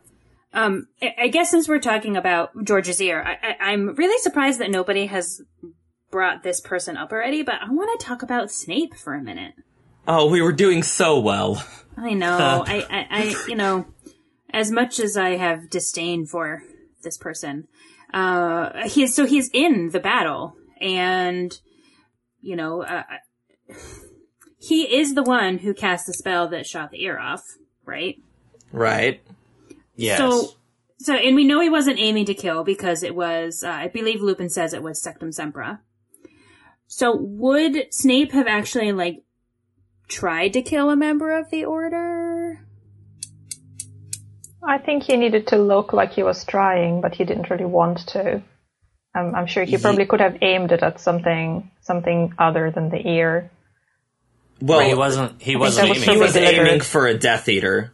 Yeah, he was he was aiming for a Death Eater's wand hand because that Death Eater was almost certainly about to try and kill Lupin. But I think what he was probably going to argue or suggest was that he was aiming for them and not for the Death Eater if he had struck the Death Eater correctly. I yeah. forgot about that. We learned that at the end, right? Uh, yeah, that's part of Prince's, Prince's Tale. Tale. Oh, yeah, yeah, that's right. I thought so. Um Okay, okay, um, so then Sectum Sempra, is that red light? Is that green light? It's red, right? Uh, we don't know what light it is. We don't know. Okay, I was just wondering if maybe it was potentially green so that people, you know, he could, you know, pass it off as, yeah. oh, it was Avada Kedavra. I mean, I, I feel like casting Sectum Sempra is a perfectly respectable Death Eater move. Probably, um, yeah. But... Uh, to answer the question, uh, Snape says, when Dumbledore asks him, how many people have you killed? He replies, only those I couldn't save. Um, so he's, he's willing to, I don't know, I don't know if he's willing to kill, but he's willing to let people die to maintain his cover for the war effort, because just like Lupin, Snape sees the bigger picture. Who uh, has we that see been that with besides Charity Burbage? Um, well, that's the obvious example, but also in Spinner's End, um, Snape says that it's his information that led to the death of Emmeline Vance, who's oh, a member of the Order. That's right. Uh, so we don't know. We hope it wasn't actually Snape's information that led to her death. Um, I think it's more likely that she died and he was there and he took credit for it to maintain his cover. Mm. Like I, I, that was another one of those, like, I think clues that Rowling dropped that she never quite picked back up, because I feel like it was a very popular theory back in the day that Emmeline Vance was actually, that she faked her death and that she was being protected by Dumbledore. Mm. But then that never sort of came back up. Wow, man, see, I was so not deep enough in fandom to know all those theories. Yeah, well, yeah, that was, no, that, that, that, that's why I'm here, because back in my day... It's funny, too, because a lot of those theories really... Uh, it's uh, like the, the a very popular string of theories was that this character didn't actually die, it was just a trick of the light. And that's a very, you know, common... Th- we talked about that in a previous episode about kind of why we in pop culture frequently go to that as a solution for the story. And it's so funny because throughout that time, especially when Rowling got her website, like people would ask just like, is blah blah dead? Are they dead? Are they dead? And she'd be like, mm-hmm, they're dead. And they'd be like, but are they like really dead? And she'd be like, yes, they're really dead. And but like, do they have to like stay dead? Oh yes, right. They do. They're very dead. And and it was and it's great because like throughout the series, she gives you examples of just like, yep, death is death. And it's I think that's again too why we've kind of discussed why it's a little funny about when you get into issues with Cursed Child and Fantastic Beasts, where it's just like, nope, death is not death. Death is death can be easily. To have the clock reversed, or oops, I just decided that that person's not dead, which is right. Just, uh, Mar- Marvel is big on that because they like have brought yes. Loki back like what eight times or something now. Yes, it's yeah. a popular trope in like in comic books and soap operas, and like a, we have a long history of that in pop culture of being like surprise, they're not dead. And Harry Potter just doesn't do that. I, I disagree. I think Harry Potter totally does that because Pettigrew comes back when he's supposed to be dead, and Barty Crouch Junior comes back when he's supposed to be dead. And in Half-Blood Prince, um, Dumbledore even says to Draco, we can hide you, we can protect you more completely than you'll ever know, like Voldemort will never find you. And a lot of fans took that to mean that they'll fake the Malfoy's deaths and hide them that way. That's true, and maybe that's kind of that, like... that trick of that why people see that trick as potentially applying, but it's but it tends to be to like like you just cited, those are all baddie characters a- like. and and they were dead before we meet them. There's a yeah. difference if they were alive in book one or two, killed in book three, and brought back in book seven. They were already quote unquote dead before we met them. Yeah, yeah. it's well uh, yeah, and it's not that like those characters were definitively like. Killed, you know, like nobody like properly witnessed them die by the hand of a Avada Kedavra spell mm-hmm. is part of the issue. Like Rowling's way of killing people in her world is still pretty consistent. It's like if you get killed with a spell that will kill you, you you die. So. Mm-hmm. I mean, the, the and we'll get to a death that kind of was like a, a bit of a maybe, and she plays it like a maybe for a little bit um, in this chapter. Uh, but she doesn't even really do that for... She doesn't really play with that for very long with what happens. I, I forgot that she played with that. Mm-hmm. You're talking about Rodolphus? Uh, no, uh, Moody. Moody. Be- well. Because uh, in the next chapter, I think it is, um, I think... Ron is saying, like, well, what if Mad-Eye's not dead? And Harry and Hermione are both like, no, he's dead. Oh, that's, yeah, that's right. That does happen. Well, and it's because yeah. they're like, where's the body? So. Right. And the body is in Umbridge's office. Oh, yeah. yeah. yeah. So, so just think, if we need a body for things to be dead, then movie Voldy is not dead. Uh, yes, I'm aware. I, I've been making that point for eight years. Gross. Mm-hmm. Should we talk about Moody, since we... Let's talk about Moody. Let's talk about so Moody. Moody is the titular Fallen Warrior. Um, but, Ev, you think that it also applies to Hedwig, yeah? Uh, yes. I mean, she technically dies in the previous chapter, but I looked up what Hedwig means, and it means, it's a Germanic name that means battle or combat and fight, duel. So oh. uh, it's kind of, yeah, Hedwig is a battle bird. So there you go. Yeah. Uh, so I think there's two two fallen warriors here. Yeah. And it is so sad because it, the the book, I'm sorry. Like, the can no, the canon says that Harry is ashamed to feel sad over Hedwig, and I'm like, no, Harry, you you be proud of your bird. You be proud. Well, I think he is. It's, oh. I I don't think it's that he's not proud. I think he feels bad to be sad about Hedwig while uh, Moody is also dead and all these people are nearly dying. No, he doesn't know lives. Moody's dead when he's ashamed. He doesn't oh, yeah, know. This true, happens at true. the beginning of the chapter. Yeah. I do yeah. think you're. I think Ev that you're right though that he's he feels ashamed because there are other the, his friends' lives are currently in danger when he's feeling that. So I like he's he's having that kind of moral quandary that sometimes people have of being like, um, like my pet, but like also people, and that's you know like that's a popular thing that people continue to feel to the like a popular thing that people discuss to this day about like the value of animals' lives versus people. But that's yeah. the thing, like. I mean, that's the thing. Yes, Hedwig was a pet, but she was also a companion. And Harry notes that. He talks about, you know, how she was his only connection to the wizarding world when he was with the Dursleys and all that. And I, you know, I, it just made me sad that Harry felt ashamed of that moment. Because, you know, I, I feel like anyone who's had a pet has lost a pet. And it doesn't feel any less tragic. Um, I think what's actually yeah. surprising is that Harry seems hesitant to say anything because he feels that it would be inappropriate to say anything about Hedwig at that point. But I actually think that everybody would have been very sympathetic to him if he'd said something. Totally. Um, yeah. I mean, Hagrid like oh. just pats him on the back or something. I don't remember. Yeah. Well, yeah, Hagrid... Hagrid pour one out for Deadwig. Ooh. But, I mean, that, that was rough. Doesn't don't. Harry really know anybody who had... Uh, pets and whose pets died and they were sad about it. Um, well, Ron uh, had a pretty traumatic brown. experience well, with his pets. I don't think I don't think I don't think he would um, be willing to put himself in the same category as Lavender Brown and her rabbit. I don't think it'd be quite the same. But then, no, neither is Hermione. They're all terrible to poor Lavender. She's the real victim here. Yeah, I, th- I think they all are familiar enough with Hedwig and affectionate enough about Hedwig. Like, yeah. they even, like, people even point out, like, that Hedwig is kind of a unique owl in the wizarding world because she's a snowy, and not a lot of people seem to have a snowy owl, um, which also is part of the, kind of one of the technical reasons she dies, unfortunately, um, because she's too much of a mark, and Harry can't use her anyway. Um, but it's, it, like, I think it's clear that everybody seems to have, like, a...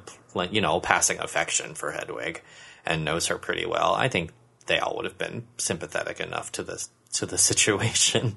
So mm-hmm. I thought another reason was because Hedwig was meant to be kind of his last connection to childhood. So now Hedwig's gone. Now he's grown up now. No, yeah, that's the thematic connection. That's the that's the uh, that's the kind of the more like poetic connection of why Hedwig is taken out. Um, it makes sense. It's interesting, too, that with that name translation, because in the book, she dies in a way that I think is more realistic and that she's just kind of a casualty, which yep. is terrible and I think makes her death more crushing. And in the movie, she dies in a way that the audience finds more, I think, satisfying if she has to die, but it also fits her name better.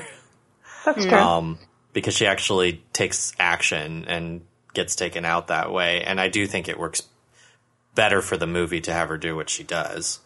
Um, but yeah, either way, I think if he had mentioned it at like, especially at the end when Missus Weasley is just like, "Oh, where's Hedwig?"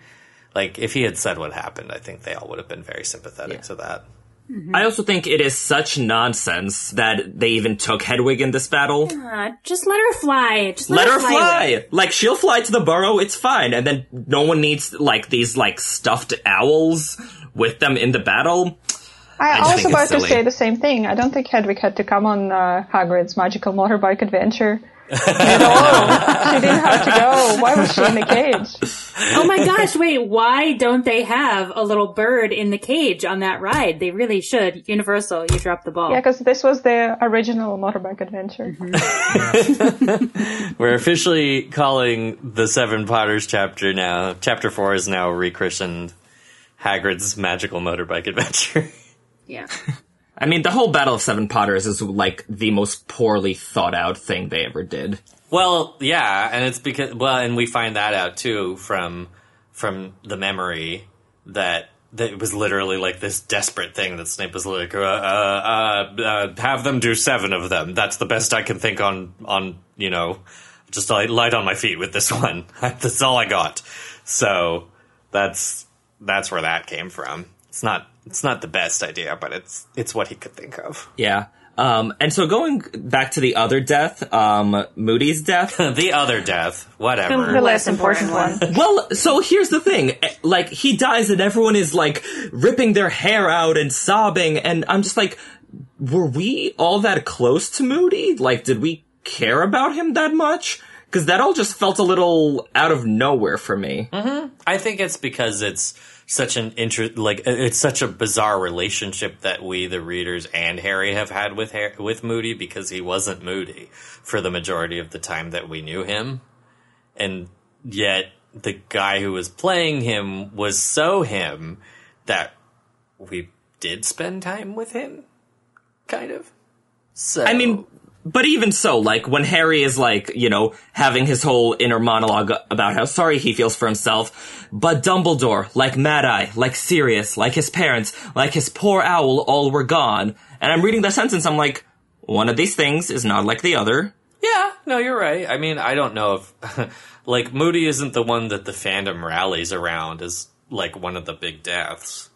And maybe that's purposeful at this point in the story. Because Moody is more of a, he is more of a tactical death than he is an emotional death, right? Mm-hmm. Also, I think Harry knows that it's appropriate appropriate to be sad about Mad-Eye and not appropriate to be sad for Hedwig. Well, probably in his head.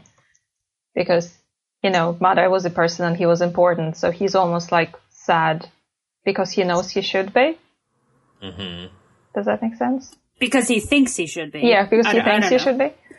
I don't know. I, I always sort of, uh, and maybe this is a, not on the emotional level, but on the, like, how well do we know somebody level, I always sort of compared Moody's death to the, like, celebrity death. And that, you know... Oh, that you've, that's good. That's really like, good. Like, you've known this person, and you've experienced them. You may not know them personally or know a lot about them, but they've sort of, they've kind of gotten this legendary status just from being celebrity. And I feel like Moody's kind of up there. Like, he's this big badass or who has, like, a big chunk taken out of his nose. And he's got, like, a fake eye and a wooden leg. And he's just sort of like this legend. And then he dies. And I feel like people react to that the same way they react to when a legendary celebrity dies. You may not know that person, but you know enough about them and what they've contributed to the world or the war or the whatever, to have some sort of strong emotional reaction. See, and maybe that's why I don't get it, because I don't have that strong reaction to celebrities, because I'm like, I don't know them. Mm-hmm. Like, you know, I'll feel a twinge of sadness, but I, I was never the one who was, like, sobbing for days when some actor died. So. No, uh, I agree. I'm with you on that. There, there have just been a couple where I've sort of been like, oh, man, like, that sucks. You know, that, that, yeah. that sucks, but... Um, yeah, that's, that's the way I've always thought about Moody dying, at least. That, that's a really good comparison. That actually makes it make a lot more sense for me. Yeah. I mean, uh, he is a larger than life figure in Harry's life. Um, even though he doesn't really know him. I mean, like Michael said, we spent so much time with quote unquote Moody that Harry feels like he knows this character, but doesn't really even at all. Well, and Rowling tries to kind of establish that in Order of the Phoenix when she notes, like, through Harry's perspective that, oh, this is kind of weird because this is Moody, but this is the real one, not the fake one. Mm-hmm. But he acts just like the fake one. So he said, but, but like more erratic or something, right? I think something like that. Yeah. I don't remember exactly what he says, but yeah, it's uh, like he does notice that it's like it's her. It's it's also her, like in Order of the Phoenix, it's her way of being like, it's okay for you to slap the traits from fake Moody onto real Moody because they were basically the same person as right. far as the performance. Like you can you can move those traits over and you've still got pretty much the same guy. So that I don't have to explain this character over again to you. Yeah. And one of the, like, uh, bits of information they drop is that Harry knew Tonks was his favorite and his protege at the Ministry of Magic. And this is just dropped as, like, uh, we all know this, right? And I'm like, do we know that? I don't feel like we know that. That might have been mentioned in Order. I feel like in Order it's at least known that Tonks was working under Moody. Yes. But I think that's mentioned there. But I don't know if it's, like, mentioned that she's his favorite or anything like that. Maybe it's one of those off-the-page things w- that, you Wait, know, wait, knows, sorry. But... Why Why would she be working under him? Because he's, like, completely retired from the ministry, and she only joined up a few years ago. Doesn't she say she trained under him? Nope. Uh, mm, hold on, I'll look it up. I think... I, I think... There is something in Order about that. I thought she trained under him because she graduated from Hogwarts in the eighties, right? Okay, so she does say, just for the record, in Order, because uh, Harry, they're talking about concealment and disguise. Harry says, you're an Or. And she says, yeah, Kingsley is as well. He's a bit higher up than I am, though I only qualified a year like year ago. Um, so there's that. Right, which means she's only like... seven years older than Harry or so. Right. I mean, Moody and Tonks do have quite the relationship, because she says, like, stop being so cheerful, Mad-Eye. He'll think we're not taking this seriously. Um, right, well, she sasses him all the time, but I just always assumed that was, you know, her character before she fell in love with Lupin and got all mopey. I don't know. I read it as more of a close relationship, because then when they're going through the clouds, she's like, we're not going through the clouds. We'll get soaked. Um, I mean, I feel like I wouldn't have to know someone that well to be like, no, we're not flying through clouds. Are you finding anything, Michael? I don't remember where it is. Some listener will tell us. I mean, the point I think that Irvin's trying to make is that Rowling is building up Moody's death here in a way that maybe it doesn't necessarily deserve. Like, mm-hmm. she's giving him traits that he didn't have or that we didn't know or that were off the page. And I think you're right. And I think it's because she chose to kill a character that Harry doesn't have as close of a relationship with. But that, again, she had to kill off for a tactical reason. Well, and Harry reveres him, right? Sees him as a strong person. Yeah. So if main, he can mainly, be killed, then, oh, ish. We're yeah, all in trouble. I, I think well, I feel like we got that with Dumbledore already. I feel like if Dumbledore can be killed, like, the fact that Moody can be killed isn't all that shocking. Yeah, maybe, but, like, the, I don't know, the Dumbledore-Snape thing is different vibes for me. That's much more of a, like, betrayal, death. Um, there were extenuating circumstances. You know, Dumbledore was already weak. I don't know. I don't know. I just... Well, Dumbledore gets killed at the end of kind of the weird, what you could call, I mean, it wouldn't, compl- that would be more Order of the Phoenix, but Dumbledore gets killed almost during the Cold War stage of this war, where there's not as much aggression outright from Voldemort's side, mm-hmm. and it's in a safe space, what was heretofore considered a safe space. And it was through circumstances that had a lot of suspicion around them about whose loyalty was to who. So... Whereas Moody just gets killed in the line of action. Like, that's more, I think, and it's more sudden and it's more shocking, I think, in that way. First, he doesn't get a, you know, big speech or anything before he dies. He dies off screen and everything. Um, right. It's it's sort of and, like the difference between, like, Boromir and Theoden. Like, in Lord of the Rings, like, mm. you know, Theoden's, like, the king, and you just don't expect the king to really ever die. And Boromir is, like, that soldier who's out there... doing the thing, and yeah, I mean, like, he's probably gonna probably gonna kick it. I, I mean, I always thought that Moody's death was sort of to set the tone of people die here and not just the one. Because I feel like for the last few books, there was one big death at the end of the book, and so we all, like, knew that, and we were all, like, waiting for it and looking for it, and Moody's death was sort of to set the baseline of, no, there's not just gonna be one big death, there's gonna be so much death. Mm-hmm. Mm-hmm. There were always all these, like, betting pools on, like, who's going to be the one person to die. Mm-hmm. Well, and it's going to be characters that, like, because I don't think people were like seriously like really on the big train of like Mad Eye Moody's gonna be the one to die. Like right. it's gonna like it's gonna be characters that are kind of scattered throughout their importance to the narrative. Like yeah. It's not just going to be like, oh, this person's really important, they'll die. This person is like a background character, they'll die. Like she, she was very clever and strategic about who she killed, um, and she doesn't kill just to kill. So she does it with purpose with most of the characters. Also, I think yeah. the whole scene with um, um, you know, them all standing around and drinking their fire whiskey, it's almost like um, Mad Eye's funeral, and I think at a funeral, you're expected to kind of be outwardly more sad, even you're not necessarily feeling that way. Just a bit yeah. more somber. Yeah. So I think part of it is also this is going on because they yes. can't they can't just go, oh, well, okay, he's dead, you know, moving on. Whatever. Yes. Because it's just, it's, it's, it would be inappropriate. Yes. Well, because there are people in the room who did have a deeper connection to Moody. And this is also, as far as it serves the narrative in Harry's story, this is still feeding into the piece about what Harry's per- issues right now about what he's, what he, he thinks he has done to other people. And this, like, he, because he's going to go directly into that conversation after they talk about Moody, he's going to be like, okay, I got to go because I can't risk more of you going the way Moody did because that was my fault. So. And I, Ev, I know you feel differently about this, but I was all out of patience for Harry's whole, oh, I'm a peace out now to protect you all. This whole endeavor was to protect him and get him into a safe house. And the whole, I'm leaving now to protect you all just seems really tone deaf and also is really repetitive. Like, at some point, you just gotta accept that you have allies. Uh, well, I mean, it is, I mean, strictly speaking, it is a stupid thing to do, but I can also understand his, uh, him thinking that way.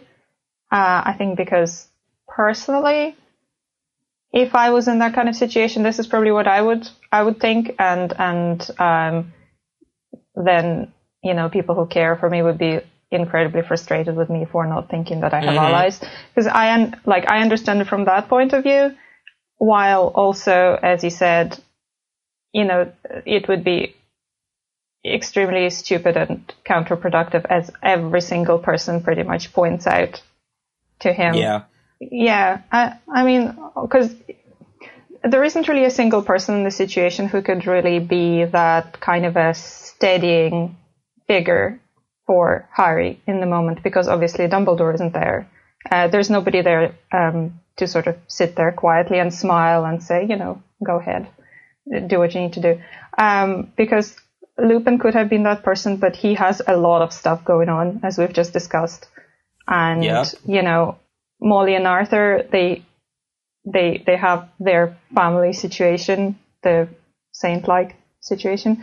Um, uh, yeah, there's, he's, there isn't really anybody there to, to be that kind of a, you know, rock for Harry. I mean, Hagrid could technically be, but he's drinking and crying again. Yeah, I think that's... So um, I can sort of see where he's coming from emotionally, but then, um, you know, if you just apply your intelligence to it, obviously this is not very, um, appropriate for him to say. Yeah. Um, and this is my Ravenclaw side uh, versus I what I term say, Gryffindor nonsense. Yep, I am a Ravenclaw, very much so. I, I had that feeling. What gave it away? Well, that's what, like we were saying earlier, that's that's the trait that Lupin and Harry both share that is problematic for both of their characters, that they take the burden on as, oh, it's me. Um, and Harry and, and, you know, we'll see in many ways that that's kind of Lupin's downfall in some ways with his character and Harry, but that's, this is the beginning. I think we really honed in on this with the initial Alohomora reread that this is the, uh, this is the arc of Harry's character in Hallows, is that he needs to understand that this isn't just this little self-contained conflict between him and Voldemort, and that he needs to push everybody aside to keep them safe, and that they're all doing this for him.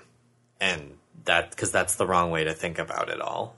And if he does, if he thinks that way, he's not going to succeed. And that's why Dumbledore kind of kept reminding him, like, you know, to to be mindful of his ability to love and, you know, have strong relationships with others, because that's what he needs to rely on. You do have friends, Harry, and that's okay. Yes, you have friends, and they are not doing this just for you. They have personal stake in this, too. Hermione and Ron will remind him of that in the Ghoul in Striped Pajamas chapter, when they're like, yeah, this isn't just about you. Like, we all have something that we could lose or have lost. But that's, I mean, the other piece to remember, too, about that is that this is oh, another brilliance of Rowling's writing and how well she writes teenagers.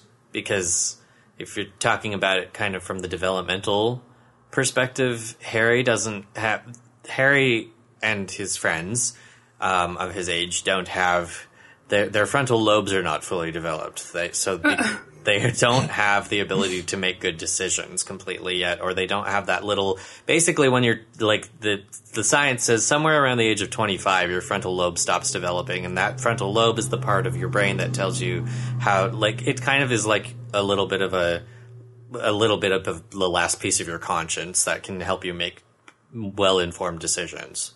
Um, and teenagers don't have that. Maybe that's uh, what they, Lupin should have said. Harry, you have your frontal lobe undeveloped. Yeah, just don't use Expelliarmus, please. Mm-hmm, mm-hmm. Lupin probably never learned that, because they don't learn things like that at Hogwarts. But I always thought that was one thing that Jo did so, so well in her world building, which trips up so many other writers. The fact that not everyone in the wizarding world spends all their free time thinking about Harry and Voldemort. That, like, mm-hmm. they all have their own lives and their own agendas, and, like, frankly, most of them don't think about Harry and Voldemort, like, ninety-nine percent of the time. And yeah. I, I feel like that's so well done, and that's so easy to mess up when just everyone you run across has been like, yes, I've been thinking about this conflict for the last ten years. Let me tell you what I think. Well, yeah, it's it's a really important narrative that comes out of pretty much every war, that you have to realize that war happens, but and war can be terrible and it can affect a lot of people, but lives still go on.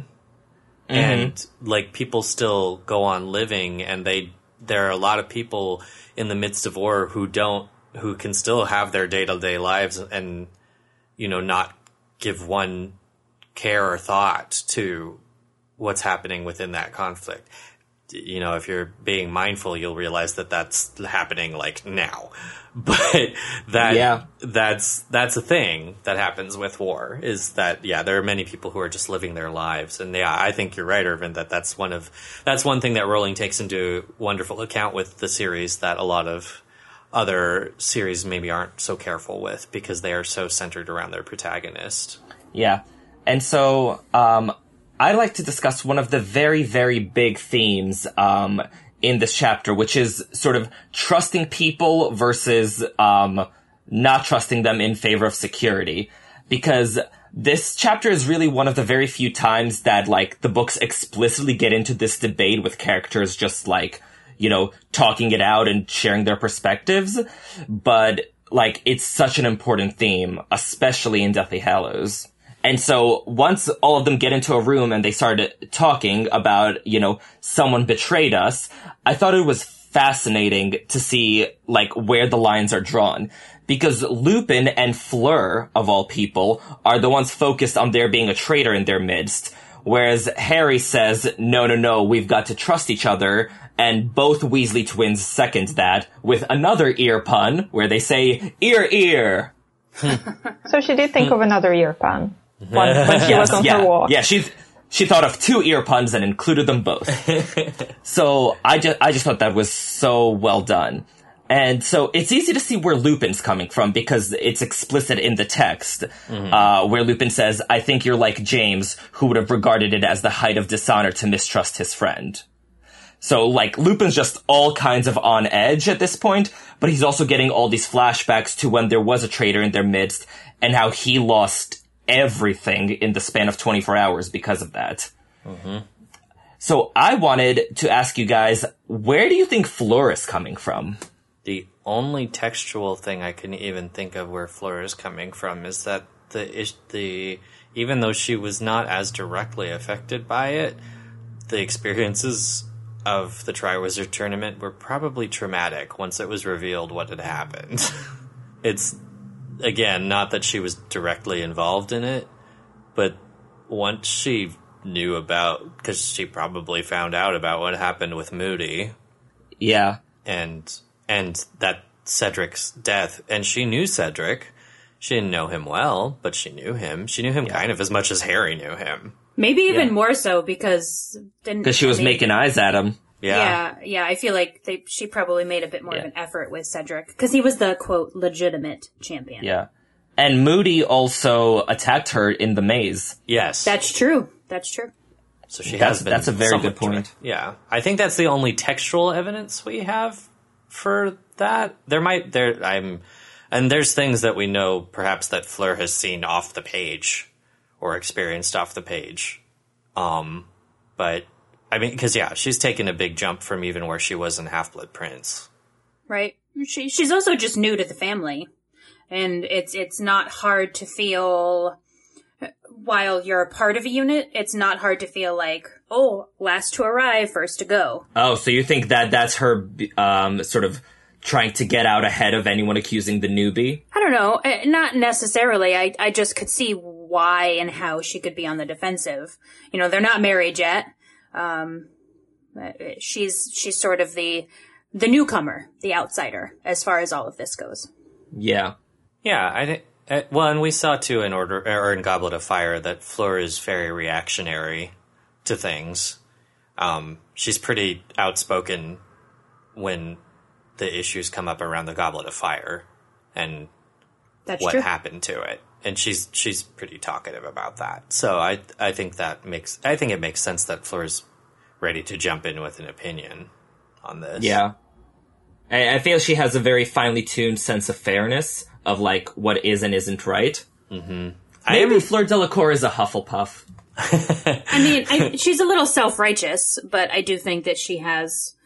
Uh, her head on pretty good. Mm-hmm. I'm really surprised, actually, that nobody is, like, talking more about Mundungus, because he bounced, and, like, nobody puts forth any possibilities about that with him. Well, because Mundungus was the one who came up with the plan. I know, but that also seems suspicious.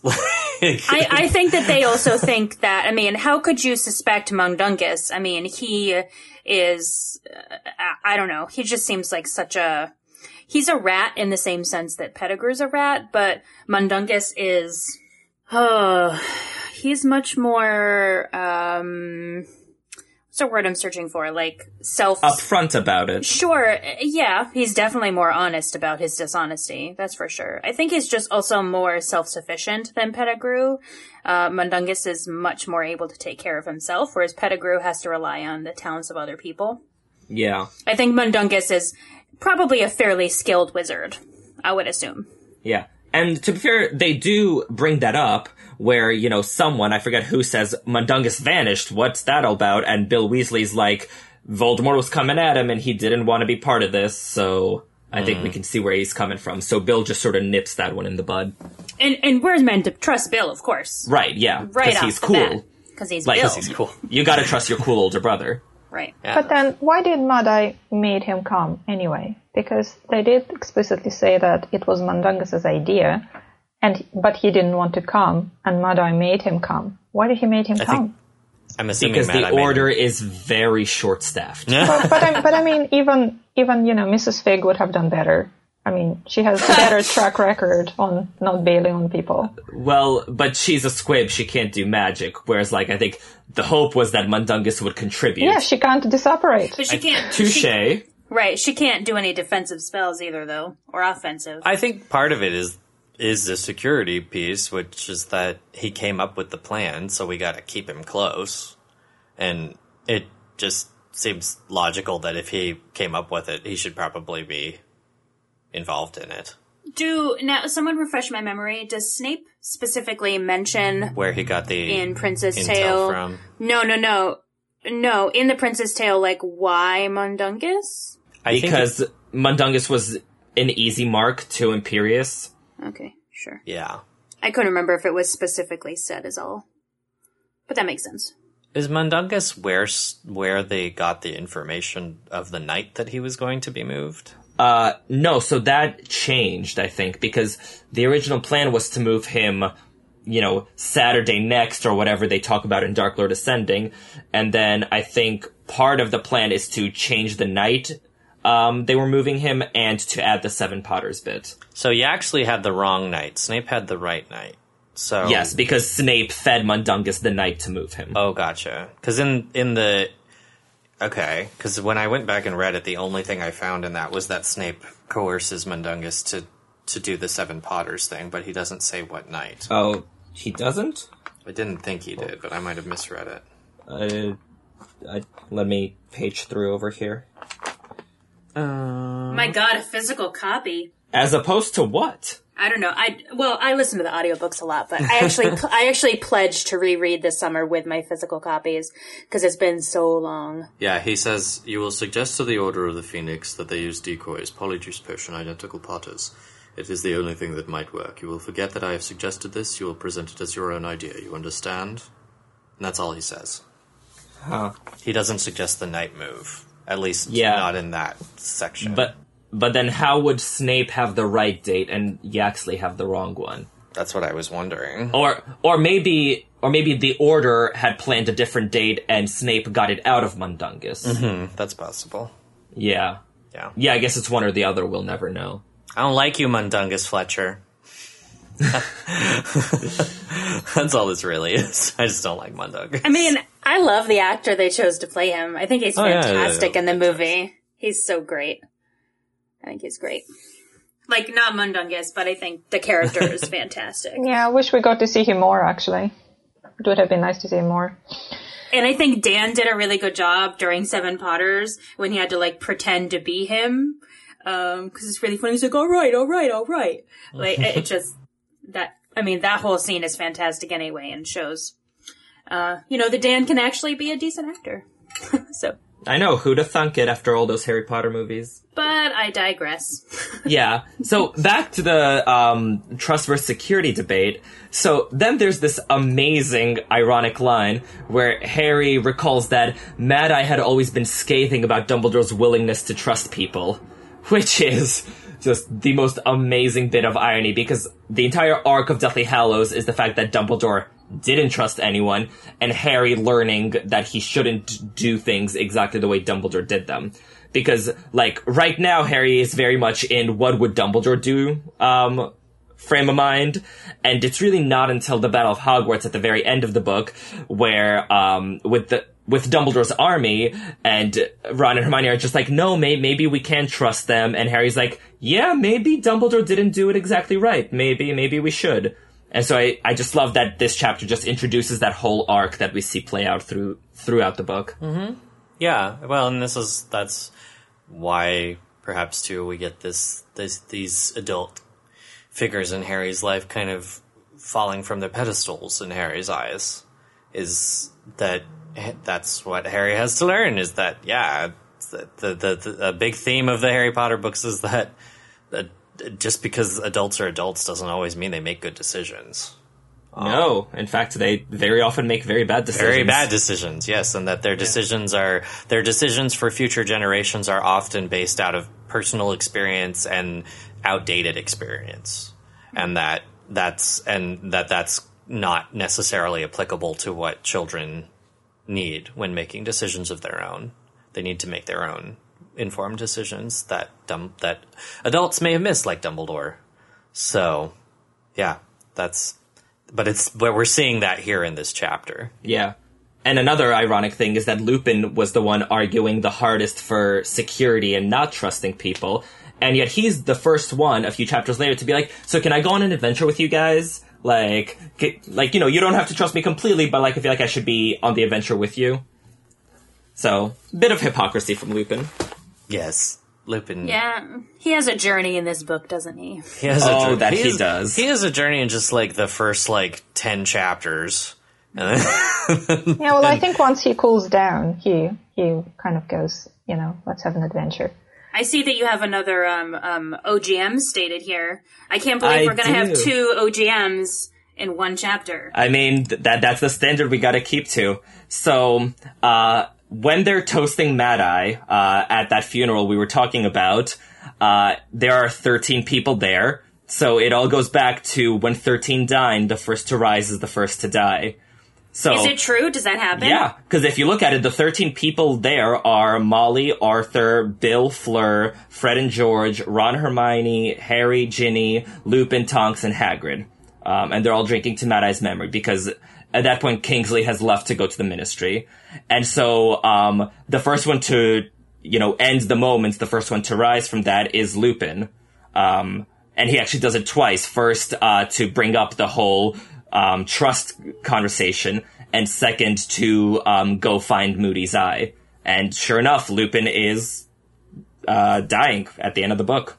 Does he die before Fred? Uh, we don't know. So we see Fred die um, on the page, and then afterwards we see um, Lupin and Tonks' dead bodies. So we we don't quite know which order they died in, but I feel like this is confirmation that Lupin was the first to go. No, I buy it. I'm in. That sounds good. I buy it. Yep. That is sad, though. Isn't it, though? Yeah, that when thirteen dine thing is, like, a really fun thing to look for as you read the books, because uh, Rowling uses it several times. She's a smarty. Mm-hmm. But there's, there's a little bit that happens at the end here before the chapter closes up. There is. Um, so first, um, we begin the conversation about wand lore, because this chapter literally introduces every thread that will be pulled apart in Deathly Hallows. And so Harry's trying to convince everyone that his wand acted of his own accord, but Hermione and Mister Weasley both don't believe him. Okay, like, I understand why Hermione doesn't believe him, but Arthur, the man who's obsessed with plugs, doesn't believe Harry? I don't know, I just feel like Arthur has such an open mind about things that I'm surprised that he doesn't at least... give Harry the benefit of the doubt. Well, you know, I was surprised too, but I think it's wishful thinking on Arthur's part. I think he really wants to believe that Harry has, you know, some unknown magical prowess that will help him take down Voldemort. Because remember, mm. Dumbledore invested a lot of time in building Harry up as a symbol among the Order. And now that Moody's dead, Harry is sort of very much their last best hope for this entire war effort. So I think that's Mister Weasley just sort of fervently hoping and praying that Harry's wrong in this instance. Okay. Well, and Mister Weasley's open-mindedness, while he is a very, like, you know, thoughtful character, his open-mindedness tends to be more centered around muggles than it does around magic, because with magic, he's he's just, that's more of kind of like a life experience to him. Like, it doesn't really, like, he kind of knows probably, like, the general limitations of how magic works, kind of in the same way Hermione does from her book smarts. Um, Harry has continuously proven himself to be a bit of an anomaly with magic, so I don't think it's unreasonable for people to think like, ooh, Harry did another cool magic thing that none of us can do because he has this weird connection with Voldemort and he's had a weird history with him and all of this stuff. And wands are pretty solidified with what they do. Um, yeah, I think they don't understand all of that deeper stuff. Arthur was probably never into the whole magical research in Hogwarts anyway. Yeah, he was more interested in muggles. Yeah. Yeah, but but still, Arthur has first-hand experience of Harry's extraordinary ability. Mm-hmm.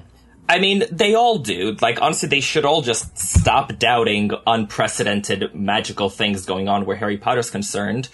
But old habits die hard. It's true. Well, and there's such a, like, they're so, they're all so insistent, because this is really where that, like Irvin said, this is really where, like, we've had scatterings of, like, wand rules throughout the chap, throughout the books, but, like, Deathly Hallows is where a lot of wand rules get solidified. Like, Harry, of course a wand can't do that, or of course a wand can do this. And those things haven't really been stressed until now. Right. I mean, that that's such a classic fantasy trope, being like, well, of course this is impossible and magic can't do that. Mm-hmm. Mm. Mm-hmm. Yeah, Deathly, that's, as much as I enjoy Deathly Hallows, that's one of Deathly Hallows' biggest problems, is that it does just introduce the thing of just being like, ah, Harry, duh. And yeah, like, obviously invisibility cloaks fade over time. Everyone knows that. Yeah, there's there's a lot with the Deathly Hallows as, and I talked about this in our original reread, but there's a lot about the Deathly Hallows book that it kind of has some, there's there are some Deus Ex Machina feels, and it mainly comes from the Deathly Hallows, um, that Rowling has to establish some rules that she has lightly kind of vaguely established, but she solidifies them here. Well, it's because I think Rowling never quite planned on the Deathly Hallows being the Deathly Hallows. No. I think she just had a lot of magical MacGuffins going on mm-hmm. in Deathly Hallows, and then she was like, I don't have a lot of magical MacGuffins, it's all one big thing, and it all makes sense. Mm-hmm. So yeah. I feel like she retroactively made them all Hallows, because I think she had the Elder Wand in place, and she knew she had the stone in place, and she was like, yeah, Hallows. They're all Hallows. Mm-hmm. I, I I don't buy that, but that's a discussion for another episode. That well, is, yes. We're going um, a bit long. When you And you mentioned here, too, that this this piece is what... This piece is also meant to introduce, her, reintroduce, rather, Hermione's closed-mindedness. And that comes up again at the very end of the chapter. She has the last word on that. And I think that's like that's important because that's that's the role she will play in Deathly Hallows in Harry's journey. Because her closed-mindedness is actually super important to solving the mystery. Yeah, um, and as Dumbledore says, he was relying on Miss Granger to slow her down. Yep. Yep, he needed he needed Hermione to slow Harry down so that he could properly think about things instead of just going for it with the Hallows. Um, and Hermione provides a much-needed sobering perspective, even if this is kind of one of the occasions where she ends up being a little incorrect. Um, yeah. she's Even though she's not correct, her perspective is still valuable to yeah. Harry's final decisions. Um, and I think her perspective on the other thing, on that last word, is kind of is correct. When um, Harry has a Voldy vision and Hermione's like, he's taking over the ministry and the newspapers and half the wizarding world. Don't let him inside your head, too. That, like, that's a drop the mic moment. Because, like, yeah. Like, how are you going to argue against that? Mm-hmm. Yeah. She, she, I think, like, it's, I think we find, uh, we, again... We frequently find these things frustrating as a reader because they come from Harry's perspective, and Harry has a slightly better understanding of what he's seeing versus Ron and Hermione because they don't see it. Um, but you know, it's it is it is frustrating when Harry has this in that's valuable, and Hermione's like, "Close that up," and mm-hmm. I, 'cause Dumbledore said so, and. That ends up being a useful tool, but you know, Harry can Harry knows that that's useful as much as Hermione knows it's not. Like, there's no definitive answer there. She gets uh, it in the end, thank goodness. So yeah, she does. She finally gets it at the very end, and you know, tells Harry that he actually needs to do it. But it it makes sense why she doesn't want him to, and this is a great summation of why. Yeah. Have we discussed why the Voldy visions returned? Because I never quite got a compelling argument for that within the text, and I always thought that was just a bit of Rowling cheating, because she just needed the visions to resume from a storytelling perspective. But can you guys think of a good in-universe reason for them? Yeah, because they take basically a rest in Half-Blood Prince, don't they? Mm-hmm. Yeah, when Dumbledore makes a very good argument that, like, now he's aware of the connection, now he's practicing occlumency against you, and so no more visions. So unless Voldemort forgot to practice occlumency, or just got really bad at it I think over it's the, the summer... I think it's the anger, because he's with Ollivander, um, you know, talking about the wands and all of that, so I, I think it's an, I think it's the anger... Oh, he so just you just think I just can't. He can't control everything and be angry at Ollivander the way that he is. So you think Voldemort was just completely, like, calm and serene through all of Half-Blood Prince? I mean, yeah, no, that's... No, but I don't think that he's angry like this. Okay. Yeah, I think there's a f- somewhat fair argument for that, because Voldemort is kind of... He himself is laying low during Half-Blood Prince, and kind of sending out... Puppet the, mastering. Yes. Yeah. And, delegating. Yes, and a lot of the actions are being taken by Snape and the rest of the Death Eaters, and they're really just kind of, you know, being terrorists. And so, and it's all being, it's all actually going according to plan in Half-Blood Prince. Um, and then, of course, he's toying and playing with Draco as revenge on Lucius. So he's getting, Which is he's getting fun. quite a bit of joy from that. Yeah, he's getting his jollies. Yes, yeah. I remember y'all talking about that on the Malfoy episode. So it would seem that, yeah, logically in Half-Blood Prince, he's pretty satisfied with where things are at. But that's, right. that's what I've always assumed, that it was the, the pure anger. What were you going to say, Ev? I was going to say, what could she have done instead? I mean, obviously, this is a very efficient way to um, get us to the whole Ollivander moment. So what could she have done instead? I mean, I guess she could have had maybe a separate chapter that wasn't from Harry's point of view. Um, that was just, you know, Voldemort and Ollivander or yeah. something like that, which would have been, I guess, longer and would have oh, sort no, of taken I, us out I, of the moment. What else would she have done? I one hundred percent agree that she needed to do it for storytelling purposes. I just think she's cheating a bit. Yeah. Like, I think if, if I were her, I would have not done away with the visions in Half-Blood Prince. I think I would have just, like, had an occasional one or two being like, yeah, Voldemort's, you know, pretty calm, but, oh, we get a glimpse here and there. Um, and just sort of not, yeah, not introduce the fact that they've gone away at all. Yeah, his soup was too cold and he's really angry, you know. Now, moving on with the Half-Blood Prince. Yeah. Yeah. Yeah, yeah. I just, I, I just don't see any reason that he had to be angry uh to this extent in Half-Blood, because he wasn't targeting Harry in Half-Blood. He's targeting Dumbledore. And uh, he's not being thwarted the same way in Half-Blood that he is being thwarted here. And not, you know, he thought that Lucius's wand was going to work, that it was going to ha- help him kill Harry, and that would be done. Dumbledore is finally out of the way. He finally got the one thing that he wanted, and now he's going after the other one.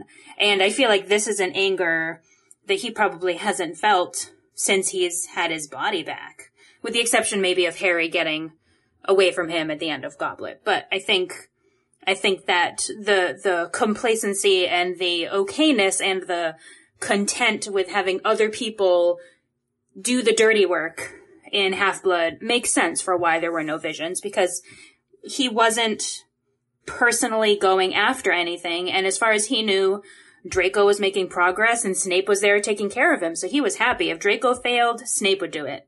It didn't matter to him what happened in the end. Uh, he was content. So, I, I mean, I could see why you think this is a cheat. I I think it's one hundred percent legit. Fair enough.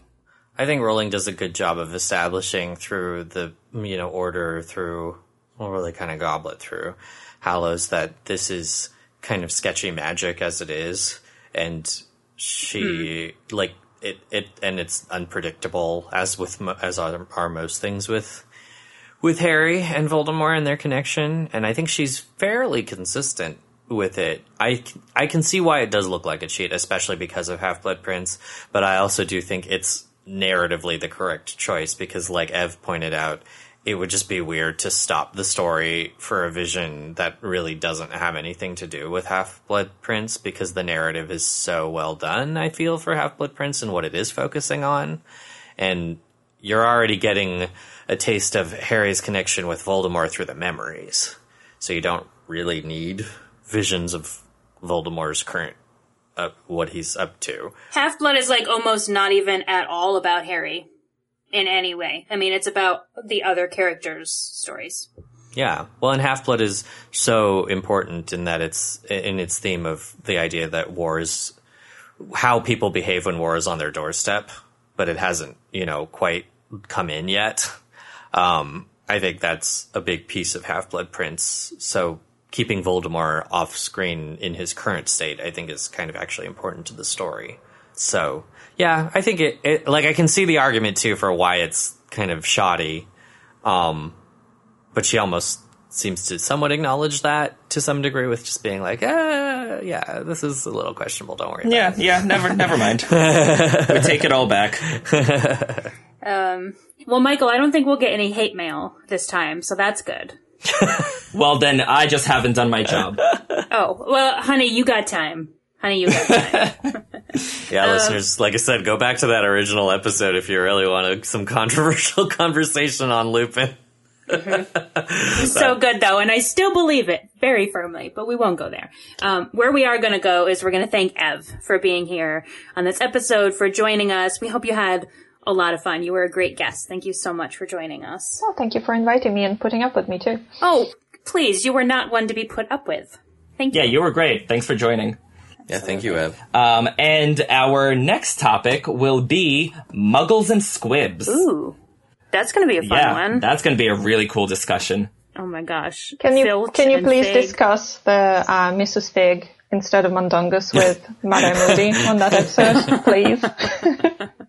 Yeah, well, no, I, I think she'd do great. She'd well, just, like, throw cats at all the Death Eaters. Oh, my gosh, no, that's the tins, so mean. the tins, the tins of cat food. Hey, cats always land on their feet, right? Even when they're fifty feet up in the air? True.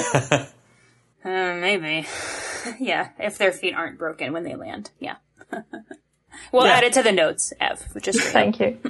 Well, I suppose this is good a place as any uh, to uh, point out, since we were just, since Irvin was just announcing our next topic, that I will not be joining that ne- next topic, uh, nor will I be joining many next topics, uh, listeners. And for those of you who listened to the previous episode of Speak Beastie, you will know that uh, I am leaving both Alohomora and Speak Beastie.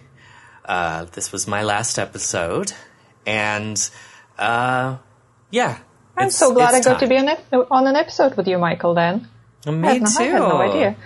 I'm so glad you got to join us for this too, Ev. Um, yeah, it's it's time for me to.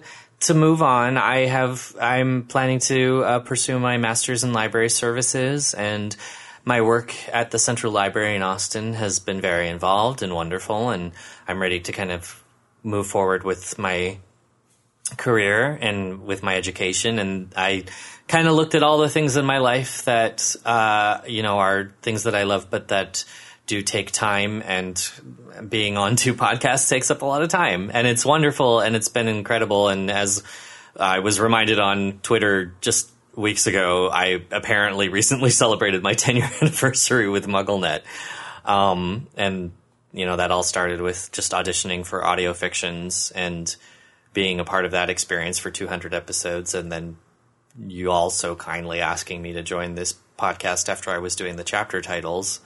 Uh, and it's really been just like, uh, it really has been just an, an incredible experience to, to be a part of the Potter fandom in this way. I still, one highlight of my Potter experiences is definitely, you know, being at Universal Studios on September first of twenty seventeen and standing outside of King's Cross Station and reading to some of you listeners.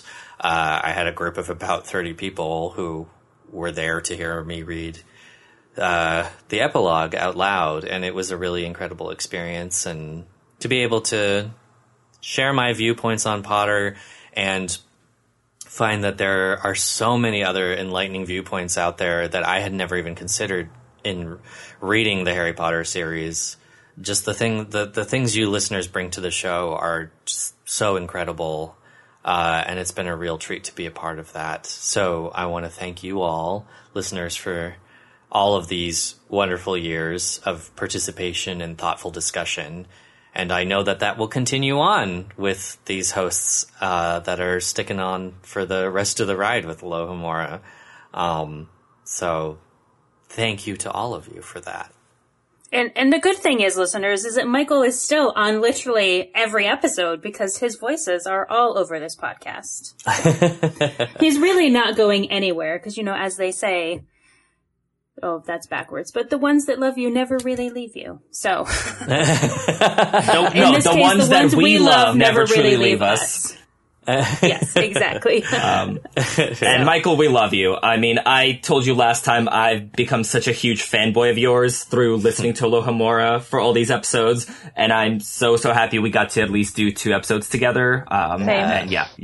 Yeah, absolutely. Well, and same to you, Erwin. I'm so excited you're joining the podcast because I was a fanboy of yours when I was reading all of your editorials on MuggleNet. I thought they were some of the best written pieces on the website, and like, I, I was, I, I, you know, for the longest time, I was like, who is this writer? Like, this, this, this, who's this mysterious H P Boy thirteen? They're so smart.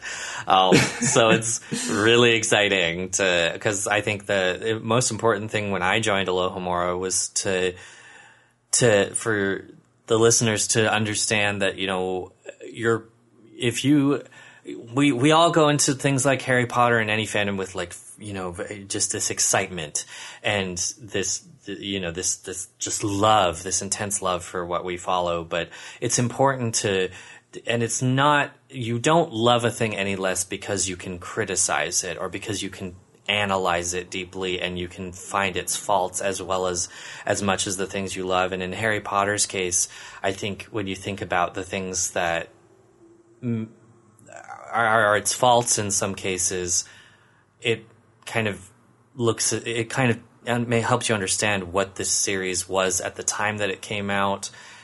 Everything that every piece of media is a reflection of the time that it was released, and Harry Potter has a lot of reflections of its time, and it was, I think the reason it's lasted is because a lot of those reflections and pieces were timeless in many ways.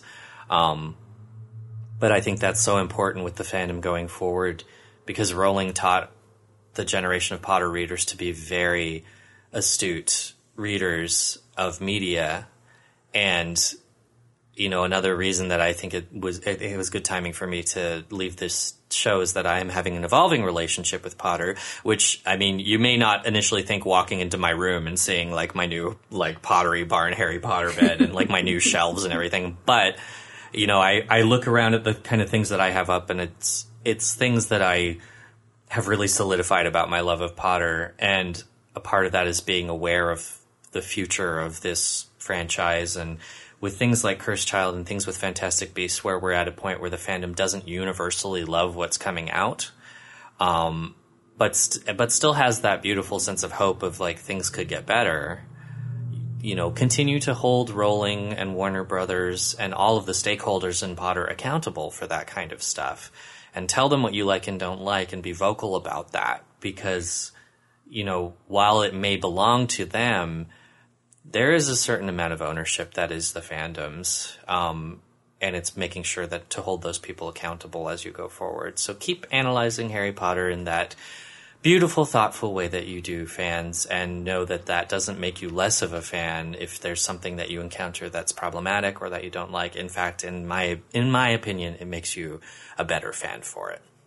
If you are somehow, for some reason, still interested in listening to me talk about Potter after the fact, you can find me on Twitter at Lupin Patronus. Feel free to follow me there. Um, if you're for some reason invested in my opinions, I know I will still be invested in these guys' opinions and still listening to Speak B C and Alohomora and keeping up with the show just because I'm not on it. Uh, I definitely still want to keep track of that. Um, as I, as and I continue we'll do our best to do you proud. Oh, you, I know you will. And I hope You'll you join do. the postcard exchange on Speak Beastie, Michael. I will try. It will, will not be the try. same without you. Oh, that's very sweet. Thank you. So, but listeners, if you would like to be a part of Alohomora, because the Alohomora continues on and needs more beautiful voices to contribute to the show, uh, there are ways to do that. You can visit the website, alohomora podcast dot com, and choose Be on the Show. Follow the instructions, please, very carefully to send us your audition. Uh, and you can, if if you're interested in being on the show, or, uh, or even not necessarily being on the show, but uh, giving us your input about what you want to hear us talk about, you can also visit the topic submit page to tell us what you'd like to hear us chat about on the show. You can even say if you want to be on that topic as well. You just need a microphone and a pair of headphones if you'd like to record with us. If you're chosen to guest host, we will walk you through the rest of the steps.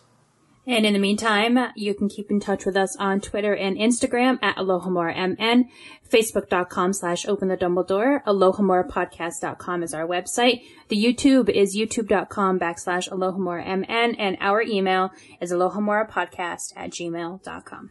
And here's one more reminder to check out our Patreon at patreon.com slash Alohomora. Thanks again to Amy Ward for sponsoring this episode. Yay! Yay. And you can sponsor us for as low as one dollar a month, and you can be sure to check out our higher tiers for access to Dumbledore's office, with perhaps a gift exchange now, episode sponsoring, decals, and all kinds of other good stuff. And what do you bet? Somebody listened to this episode, walked around, and found one hundred pennies. Just saying. I challenge some. I challenge somebody to do it. I bet you could do it. This episode's like just over two hours. You can do it. Come on, I challenge you. Yeah, I'm going you. to go and uh, play some Wizards Unite, and I'm going to find maybe some more pennies so I can up my pledge eventually. Perfect. If somebody does that, okay, go out, listen to this episode again, if you are just listening to this now. Go take a walk, listen to this episode again, show me the one hundred pennies you found, and I'll send you a free t-shirt. How's that? That sounds like a good it. deal to me. I want to see it. And I'm sure the pennies are easier to find than the Quidditch cups that I just can't find to... You know, I, up, I keep up my losing prestige. Moody's eye. I keep losing it. That stupid yeah. chicken. Stupid chicken. No, but thank God I finally got enough Boggarts, so now I can just run away from them, because I don't do spiders. So every time I encountered one, I just give it to my friend. I'm like, catch it, catch it for me. Just, just do the thing. Mm. So now I can just run away from them and not deal with any more acromantulas. It's time to run away from this episode. Oh, yes. Well done. Listeners, thanks very much. I'm Irvin. I'm Michael. And I'm Kat. Thank you for listening to episode two hundred seventy-six of Alohomora. Open the Dumbledore.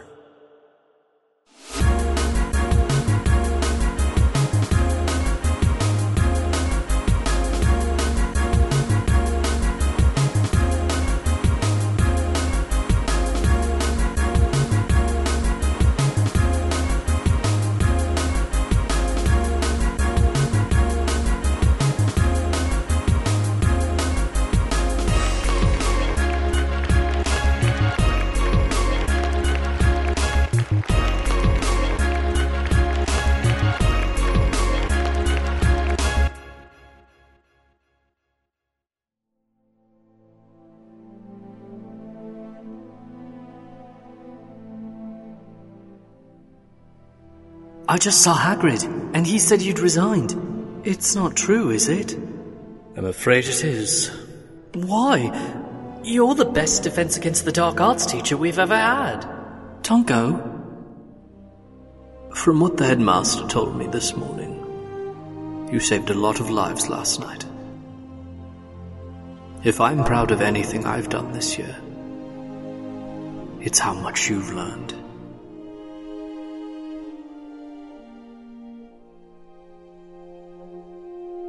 Well, goodbye, Harry. It has been a real pleasure teaching you. I feel sure we'll meet again sometime.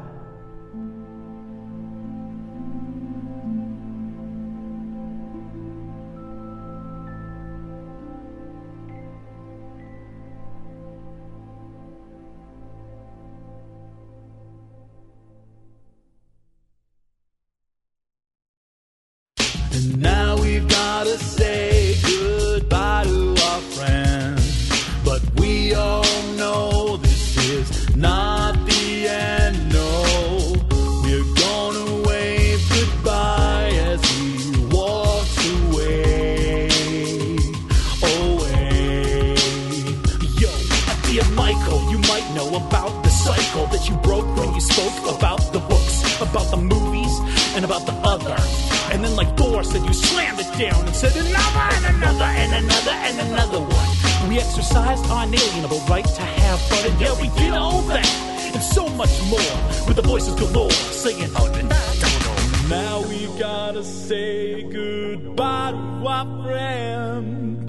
all know this is not